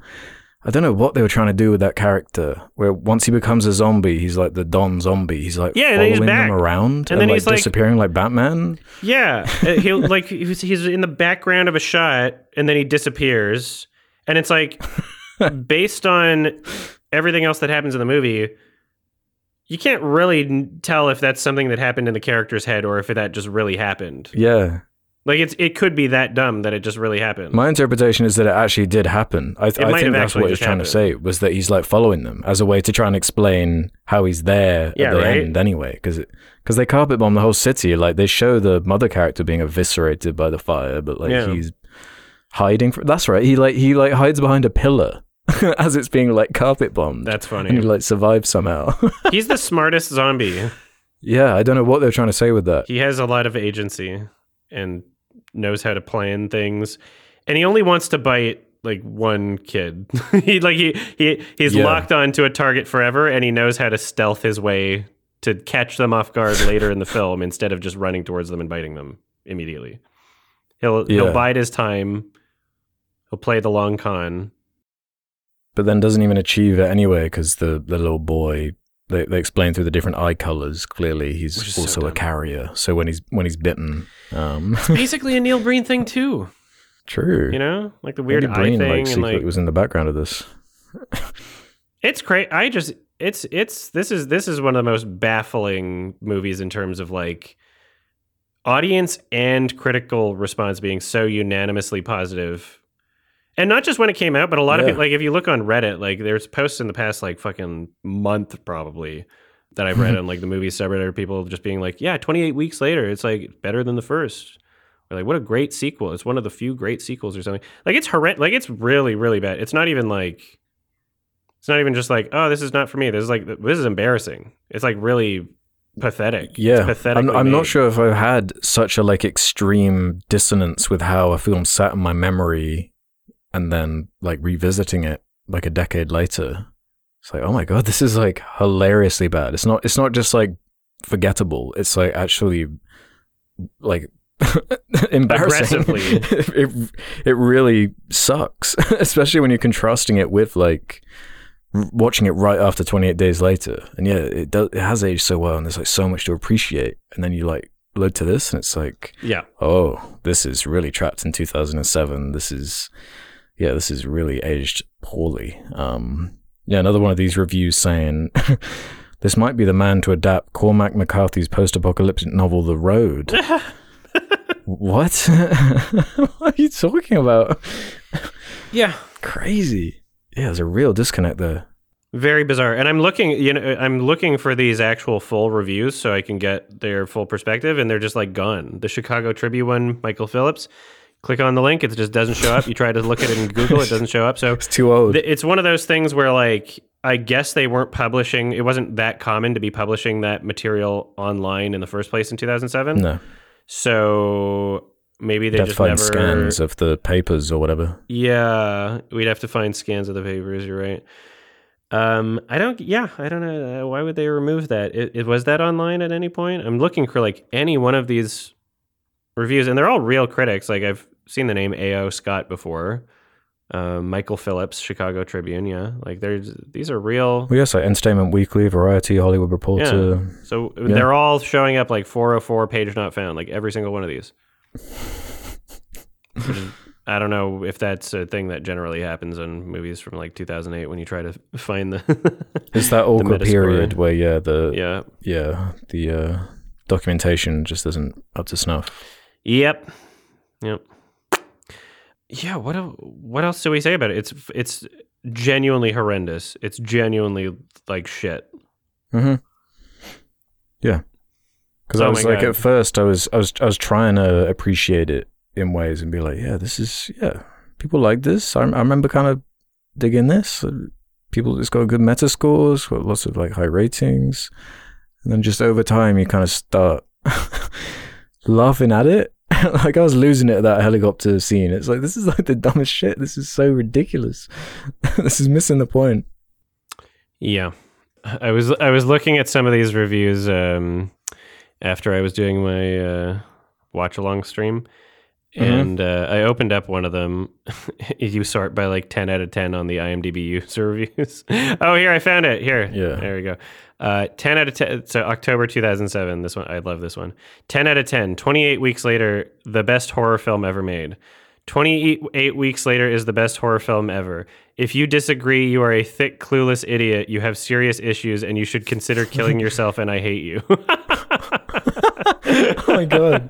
Oh, that's like a flashback to the the old West internet. Oh Nice. yeah, I love yeah. I love IMDb reviews. But you know what?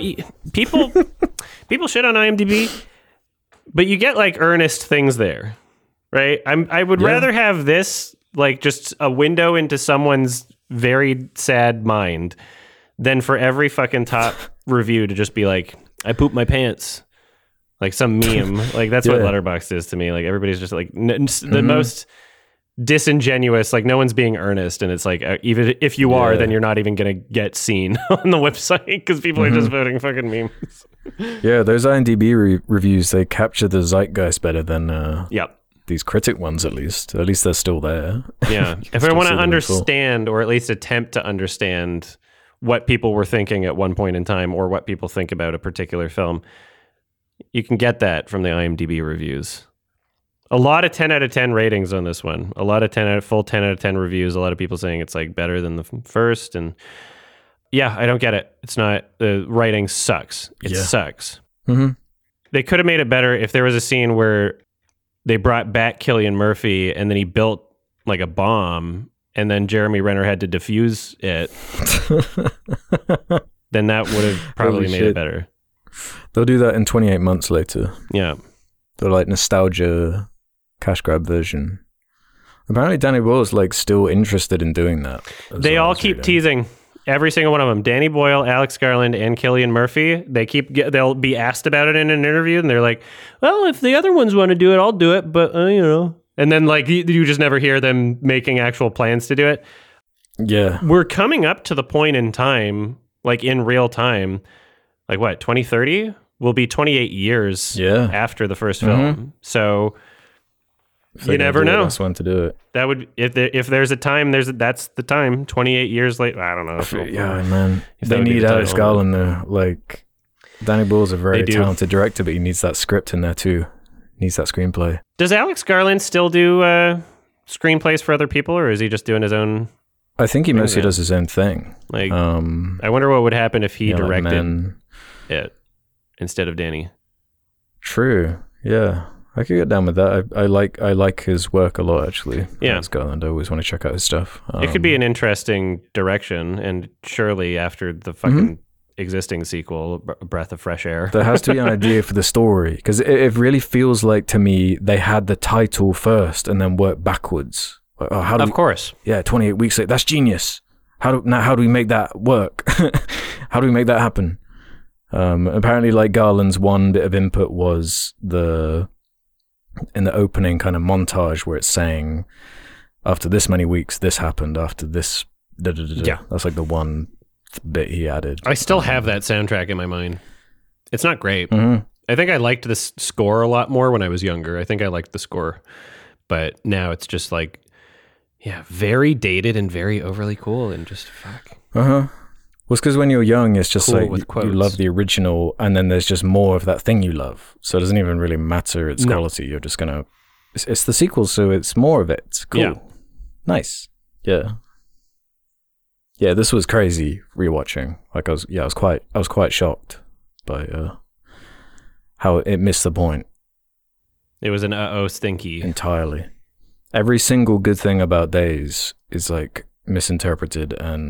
Not able to be uh, reimagined or uh, uh, expanded on in any meaningful way. It's all like quite the inverse, actually.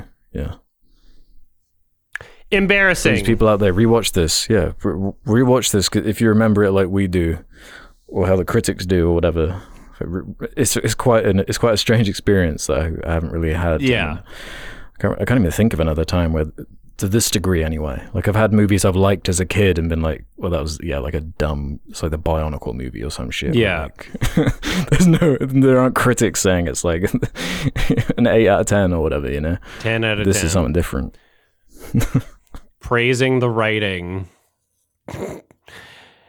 That's crazy. Yeah, I think I think everybody needs to collectively sit down and rewatch this film, Yeah, everybody.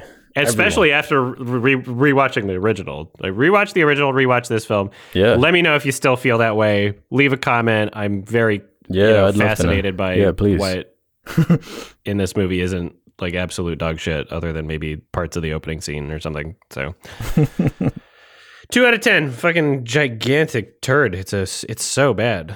It's it's horrendous. It's genuinely horrendous. I'm, I'm struggling to even justify giving it a two because it is like I did not understand the assignment. You know, like Jesus Christ. This yeah, this might be a half star for me. Honestly, like it was, it was really shocking. Like how, how kind of inept it was. All the wrong decisions, all the wrong focus points. Yeah, Just aged horribly. Looks Awful. looks hor- horrible. Bad scripts.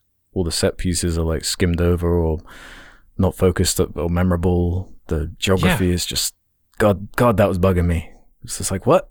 How they how they jumping from what? Where are they going? Why are they doing that? this doesn't make any sense. How how are they at Trafalgar Square now? How are they by the Tate Modern right now? This and it, it felt really like pandering, like yeah, to a broad audience that the original didn't feel like it needed to do. Yeah, putting in those flashbacks, putting in all this stuff that's like, oh, the audience won't remember that scene from half an hour ago. All this kind Of of, stuff. Like, man, nah, nah, go away. Terrible. yeah, No. I'm I'm gonna forget about everything in this movie in a week. And but now we I already now. I saw it yesterday. yeah, it's just it's so forgettable. And I've seen this movie. I swear this is like the seventh time I've seen it. But when I'm younger and I don't remember anything about a movie, I just I I had a bit more naivete or optimism, or I was I was not Yeah. as experienced in my own experience. but now Mhm. I I know pretty confidently if there's something that I know I watched when I was younger and I can't remember anything about it, it might be fucking Yeah. boring. It might be because it's really bad. hmm Um, depending on the movie, I guess. But yeah, fuck. Yeah, yeah, terrible, terrible, bad. Yeah, yeah, really, really disappointed by that. I have a I have a note in my uh, notes that says random crank zoom shot on a house for no reason in the middle of the motorbike scene. Do you remember that part? oh yeah, There's just like I they do. zoom in on a random house in the middle of a scene for no reason. It's like, is that you thinking that you're emulating Danny Boyle's style? Just like a random crank zoom shot that has nothing to do with the rest of the scene that you're filming? there are a lot of moments like that where it's like, yeah, what, stylistically strange. Like the the wipe is the the craziest Oh, yeah. one to me. Editing is just that incomprehensible. really slow wipe. It's like what? this tonally is very strange. That was one of the funniest moments. yeah. So bad. All right, Ugh. question time. Let's do it. Yeah, let's do a couple questions here from the Sardonicast community. Head over to the suggestion thread over on the subreddit, where I'll leave a little thread where you can ask us anything you fancy, just like SGT underscore flatbread did. Um, yeah, I'm, I'm curious to get your opinion on this one because I, I missed this because I think this this news dropped while I was in Toronto and we were at TIFF. So, on the topic of Sam Levinson being a hack, did you guys know that he actually took over the role of director on Euphoria from Petra Collins, a young artist and photographer? She's now coming out saying he ripped off a majority of her ideas and is pawning them off as his own. Uh-oh. She apparently did a majority of the pre-production for the first season and then before shooting was forced to step down by HBO with the reason given being her lacking experience. Comparing Euphoria to Collins' artwork, I personally feel it shows Levinson stole a lot of the show's visual style from her artwork as well. Thoughts? Also, I love the podcast. Been a fan since episode one. Thanks for all the laughs and entertainment, boys. So I can send you an article here, and I've got please, yeah. the quote um, that is going around or was going around the other day from her. It was from an interview uh, with Punked. So this is her quote, right? I tell you the truth about that series that was never told. I never talked about this publicly because it's such a crazy thing, but basically the reason I moved to LA was because Sam Levinson, who directed the show, he reached out to my agency and told, I wrote a show based on your photos. Will you direct it? So I moved to LA and worked for HBO for about five months. I was like, I am directing the show. I created a whole world for it. I did the casting, whatever, and the last minute HBO was like, We're not hiring you because you're too young. And that I was like, Fine, okay, thank you so much. They won't take my version of the show, obviously. I was so naive. They'll just do another one. So it was fine. I learned a lot. It was interesting. And a year later, I walked out my apartment. Yeah, I walked out my apartment and see this billboard, and it's exactly what I am a copy of my work. I started crying. I was so shocked. I mean, it happens to me so many times in my career, but not on a scale like that. It was so intense to me because this is the aesthetic that I've built all my life. And now I have to change it because it enters the mainstream and it's been taken away from me. The worst thing was when people were unknowingly saying this show looks like my photos. That sucks. Hmm. Suspicious. That really sucks. Mm. Yeah. It's, it's you know it's not like a a new thing for Hollywood slash entertainment for you know these people they they pitch a script or something some idea some concept and then they're let down and then like a year later they see it's been just completely aped or stolen or whatever but it's quite an egregious one um, joining this pile of uh, Sam Levinson dramas of course hot off the idol I guess it's now okay to be dropping this kind of stuff yeah, really unfortunate if what she's saying is true. Yeah, yeah, I'll have to. You know, I would ha- I would want to dig into it. Right now, it's just one of those things where it's like I'm willing to believe it because Sam Levinson's just such a fucking hack anyway. Yeah, that's the thing where it's like the, the evidence that's piling up. yeah, when I'm when I'm already looking for an explanation as to how he could have created something good and then everything else is shit, then it kind of just like it fits that sort of. You know, it's creating a narrative that I want to believe. Yeah, because you thought, yeah, that, that first season's standing out more and more. Yeah, I would have to look at some comparisons and stuff. And also just yeah, I mean the fact that she worked on it. It's not like, "Oh, there's a lion in the jungle. You made a show and then there's a lion in the jungle there and there's also Yeah. other animals." Like this isn't just a wild like, "Oh, this is being created tons of places in the world." This is like, "Oh, you had had an actual involvement on it and now someone else's name is on it basically." So yeah, like Yeah. who knows how much of it's his or hers, but wow. It sounds like kind of unsurprising and annoying. And all you have to do is, yeah, if you just search like Petra Collins, look on Google Images, like, yeah, definitely these these photographs, this this styling is very. there's a lot of overlap for sure, as far as like that visual presentation, especially if she did that much like pre-production work on it. Like, man, Mhm. that really sucks for her. Yeah, that's very interesting. But hopefully, you know, with her coming out and saying this, she gets to kind of re- reclaim her style and be able to do more and maybe Mhm. get some actual Yeah. projects.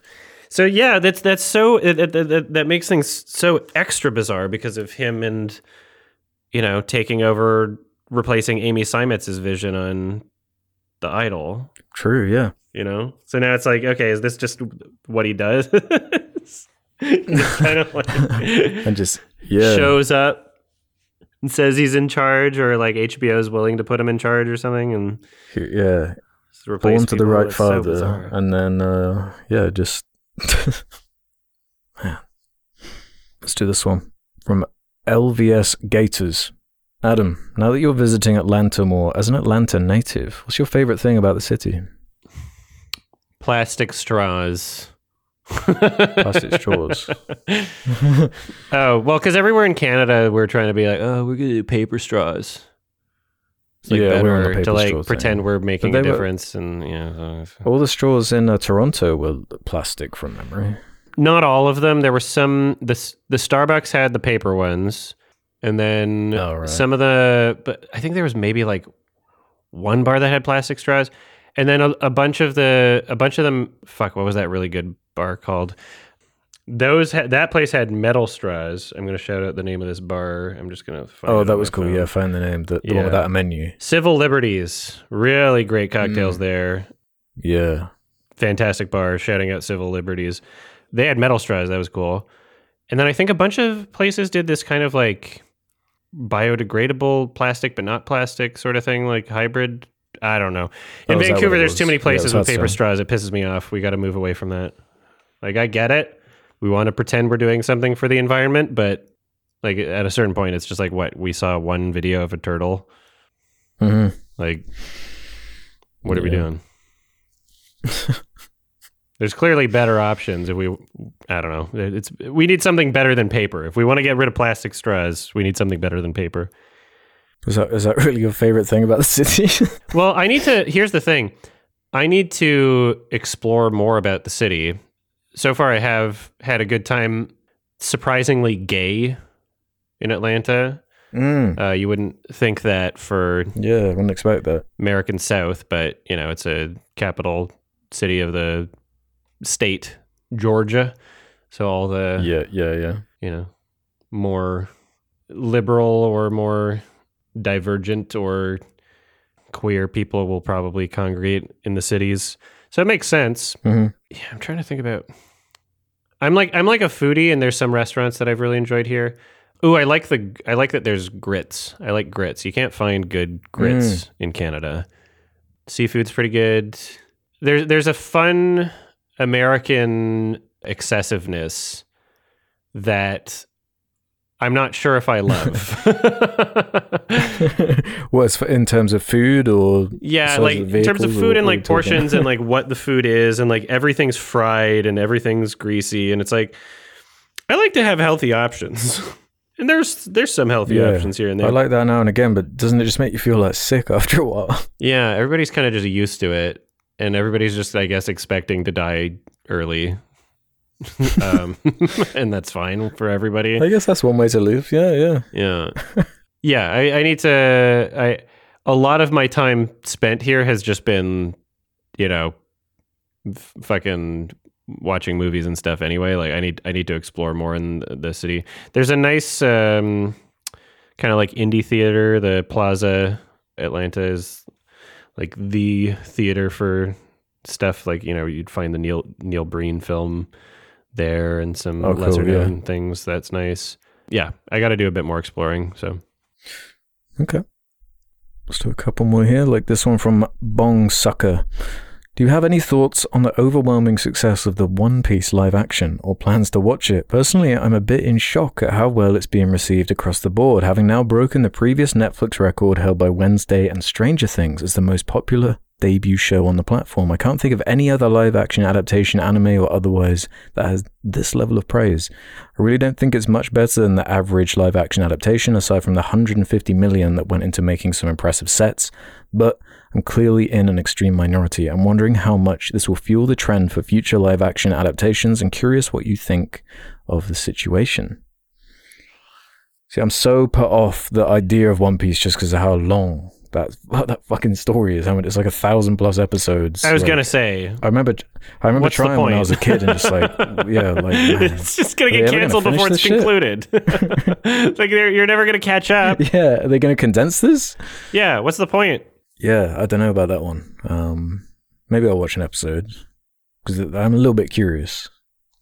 Because like everyone, everyone instantly poo pooed the Cowboy Bebop Mm-hmm. uh, Netflix show, and it was bad. I watched like an episode of that. But yeah, the fact people are actually enjoying this, that is interesting. But I don't, I don't know. I don't know. Maybe, maybe the it's a huge fan base that One Piece. That they are they are tenacious. Those One Piece fans. So I don't know if Mhm. there's just enough of them to to carry it or what. Um, I also kind of want to see. It might be it might be creepy because the main character is like made out of rubber, right? He like stretches like. I didn't. I don't know is, anything uh, about it. Fantastic. I haven't seen the original, and I don't know anything the- about the- this shit. there might be some stretchy, funny thingies going on, but I don't know. I don't know. Would you ever give it a shot? How many episodes has it got? I mean, it's nine. It's only nine episodes right now. I don't. Well, I don't know. I don't know. Not gonna. I can't make any promises. Yeah, I might. Yeah, I'm not to promise right now, but I'm, I might. I might check out an episode and see what what we're talking about. Any interesting directors on here? Just looking at episode one. Marc Jobst directed it. Uh, okay, director of Daredevil. I like that. Director of Hannibal. I like that. Okay, maybe I will. But Mhm. it- yeah, I just am off put. It's like too. It's it's too much, man. It's there's too much One Piece. I know people love it, but man, Yeah, what's the point? Like, if you're, Mhm. what's the point of the live ad- action adaptation if it's never you? The actors won't live long enough to see the end of the series. like, what are you? You done ten episodes. You're yeah, one percent of the way there, and the other show's still going. I wonder how much season one like covers, like percentage wise, of what is already out. Yeah, maybe they condensed it. if it's like less than five percent, like I don't know if I can. I don't know if I can get on with that. Maybe there's a bunch of filler arcs in the original or something. But Yeah, maybe. And then you just have to wonder, like, how much of the story even matters beyond a certain point. Like, people are still watching One Piece, right? Like, people are still watching it, the anime. yeah, yeah, it's still coming out, right? It's, it's, it doesn't have an ending. Never end. Oh man, it could just keep going. I don't. Yeah, I don't know how to feel about that. It's kind of inti- it's too intimidating to ever start. yeah, that's kind of how I'm feeling. Fucking, it's it's taken me like just a regular TV show will often take me fucking months to get through just Yeah, because I'm so busy Yeah. with shit. I, yeah, I just borrowed um the anime Berserk off a friend. hmm I'd, I'd rather check that out first. I, I know that's that's it's got an ending at least as far as the there's only a couple seasons or something. So, Yeah. yeah, I'd, I'd sooner watch that to be honest than start getting down the One Piece train. Yeah, I don't. It's I. It's, it's just way too. I. I can't. you can't do it right now. Call me when I'm not this busy. In fucking thirty Yeah. years. Hmm. Should we end on this one from uh, Humane Sadness over here? Saying, Sure. uh, Gaspar Noé famously said watching Gravity while high on Ket was the best cinematic experience of his Oh life. shit. What is your best cinematic experience? that probably would be mad. Um, Hmm. I, I- I've I've got to say, with all the all this all the shit I've been talking about Aggro Drift, it's it's definitely probably up there. If I'm being hundred percent honest, that was like a very good cinematic experience. Not not because and hardly even because of the movie, you know. Just super memorable, like the the energy of the crowd, Yeah. just pretty much everything I've anything I've seen at midnight or like later, where people are already a little bit like wasted. hmm It's like a certain energy to Yeah, it. the right type of movie in that environment. It's not. It's not ruining it. Yeah, exactly. That that energy is hard to match. Yeah, with Wakaliwood at TIFF. That was epic. They all showed up. Oh yeah, so jealous. So jealous. did the Midnight. Madness. We got a live VJ Emmie doing the VJing for the movie. That was fucking. Ugh. it was incredible. Oh, was uh, so so so, jealous of that one. That sounds so golden. Yeah, that'd be great if it could just happen again at some point. Who knows? They'll do another film, I'm sure. Yeah, yeah, that'd be great for it to be at TIFF. Just the fucking the live VJ Emmie was so great. well, he was just sat on stage just the whole time. Just He was like off to the side. I think oh, okay. he, he was he was on the mic or whatever. I don't remember Mhm. how they set it up, but it was Oh man. yeah, that was a memorable, very valuable theater experience. I've had well, if we're gonna go like Gaspar Noé high on ket gravity, I wonder if you watched that in the theaters on ketamine. Wouldn't be surprised. And also, ketamine like doesn't last the whole length of a movie. I don't think you'd have to just keep re-upping. He'd have to bring ketamine into the movie theater unless he watched it at home. yeah, I don't know. I don't know the context fully on this one. I'm afraid. hmm K hold. He's, yeah, he's in the K hole for gravity. That's an interesting thing to say. Gaspar is so funny. yeah, he's such a, a character. Yeah. Yeah. Yeah, I love I love weirdos. Well, Gravity is only short, an hour and a half. Yeah. It's only an hour and a half. I wonder if I'll revisit that one. Wouldn't be a bad podcast recommendation in the future. True, true. It's just yeah, Sa- just not crazy about Sandra Bullock, uh, hmm but it is very well made from memory. hmm Yeah, I uh, there's a there's another experience that I had with a movie that I'm going to talk about in a video. Hopefully, that's out Mm. by the end of the year, but I don't know.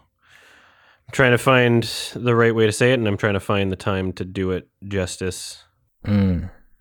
Yeah, the right vocabulary. Uh, I've just been fucking recording all my TIFF shit this week. Trying to get a, some videos out before the month ends, and then I'm at VIFF really soon, and then maybe sometime at the end of October and November. But yeah, I'm just trying to figure things out. I'm fine with one more question if you want to do one more. Okay, let me find a good one to end on then. Okay, Okay, this one's kind of interesting. Bruh Frozone. What film would be improved by making it longer? I got an answer for this being um, Blackberry. Mm-hmm. Like I thought it was it was very very well paced, but I, when it wrapped up, I was like, I could watch another half an hour of that. I feel like Nice. I, I could easily have sat through more of that. It's because it's and it, it sticks in my mind because it's such a rare thought for me to have. Like Mhm. I wish there was more of that. Like I wish that was longer. Like a yeah. Yeah, I uh apparently that's getting like a longer release. Yeah, so yeah, hearing on the the J episode, him saying that the there's like a TV cut with like more stuff in was like, Yeah, that'll be ah, okay, that's cool. cool. Like that, that would probably scratch that itch. Yeah, I feel this way about the when I watched the original Little Mermaid. There's like this point in time with the Disney Renaissance stuff where they made movies really short and things probably could have been fleshed out a bit more purely because animation is just so expensive. so expensive. Yeah. time consuming. Yeah, So something like that. yeah. I started rewatching that movie the other day actually because I I Mhm. watched the Disney one. Uh, sorry, the uh, remake yeah. Um, Current Disney. the other night. Yeah, yeah, new Disney, and was like, oh man, I got I got to flush this out of my brain a little bit. So yeah, I Mhm. put on the original. It's like, oh, this this rocks. This is like the music's awesome. The visuals are great. Yeah, I need to finish that still, but yeah, that's an interesting one. They are Yeah. so brief. Yeah. Every every year there'll be something where I'm like, man, you could have just kept kept that going and I would have kept watching it. Mm-hmm. But I, I you know, at the end of the day, I, I also recognize it's better to have something short and sweet that you want more out of Yeah. Mhm. than for something to overstay its welcome. Because you can just watch the movie again. Definitely. you know? Yeah. If you really Yeah, want yeah. more, you can just watch the movie again. But uh, when something's too long, then it kind of like harms the experience a bit in ways where you know you almost want like a different edit and things to be cut out. Mhm. The short version. Yeah, yeah. Be careful what you wish for, I guess. Yeah, I feel like aggro drift could have been longer. No. yeah, double the runtime. I, aggro drift was already 30 times what the runtime probably should have been. At 80 minutes, I think it was. I think we probably would have gotten like a good three minute movie out of it. Like literally, they could have just made a music video. It would have been great. the Travis Scott music video would be fine. Yeah. Yeah, yeah, nothing wrong with that. Uh, yeah, if I if I think of another one in the future, then I'll let you know. Hell yeah. But I guess that's about it. We did it. We did it. Thank you. Nice. We have a guest next episode, and our guest hmm recommended a film. What are we talking about? It's uh, our guest. Our guest is Papa Meat, Yeah. and it's uh, as in MeatCanyon, whatever we want to call this meat boy. uh, Meat boy. yeah, a superb meat boy, Papa Meat. He's recommending Videodrome, which oh, cool. honestly seems appropriate given his animation Yep. to do some Cron- Cronenberg. There is a director's cut, and that's what he's recommending. Apparently, there's it's a Okay. slight difference. I haven't seen this movie in fucking forever, so it'll be like I'm experiencing it pretty fresh. I think I've only seen it once, and it was a long time ago. So, Yeah, I'm in the same boat. okay, here we go. All right. I couldn't even remember a rating or anything. Yeah. perfect. Nice. Excited to talk about it. So, if anybody listening hasn't seen Videodrome or doesn't want to be spoiled for David Cronenberg's Videodrome 1983 director's cut, watch it before the next episode comes out. These episodes come out every two weeks. Ugh, my got a, I had a yawn that's like fucking coming out here. Hold on. Just gotta get it out. Ugh. Get I'm gonna have to fucking nap after this. I'm sorry. Ugh. I haven't been getting a lot of sleep. you can listen to these episodes early. Go to sardonicast.com. Sign up for premium. It's only $2 a month. Also, patreon.com slash sardonicast. We'll get you the same thing. You can support the show, feel good about yourself, listen to it, the thing. And uh, we'll, st- I mean, we keep talking about it. Listen to the thing. We're gonna we're gonna start doing some fucking sponsorship ads or whatever sponsored bits. We're still working that out. We're still figuring it out. We're very busy. We're- yeah, we're looking. We're looking. Yeah, we're gonna start doing that. And if you don't like hearing those things, just you want to sign up for premium because those will be ad free. Those will not have those in it. Premium or the Patreon one. Uh, what else am I saying? I'm so tired. uh, we got merch. Merch links in the description. Sardonicast highlights channel. That's on YouTube. Um, have a happy video drum. Happy Berg, Cronenberg. Yeah. I'm so, I'm sorry I ran out of energy. I'm just so tired. I didn't get enough sleep. You're allowed to do that in the outro. I'm trying my best, everybody. Whatever, that was fun. Uh, thanks for listening or watching or both, everybody. Bye. Bye. Bye.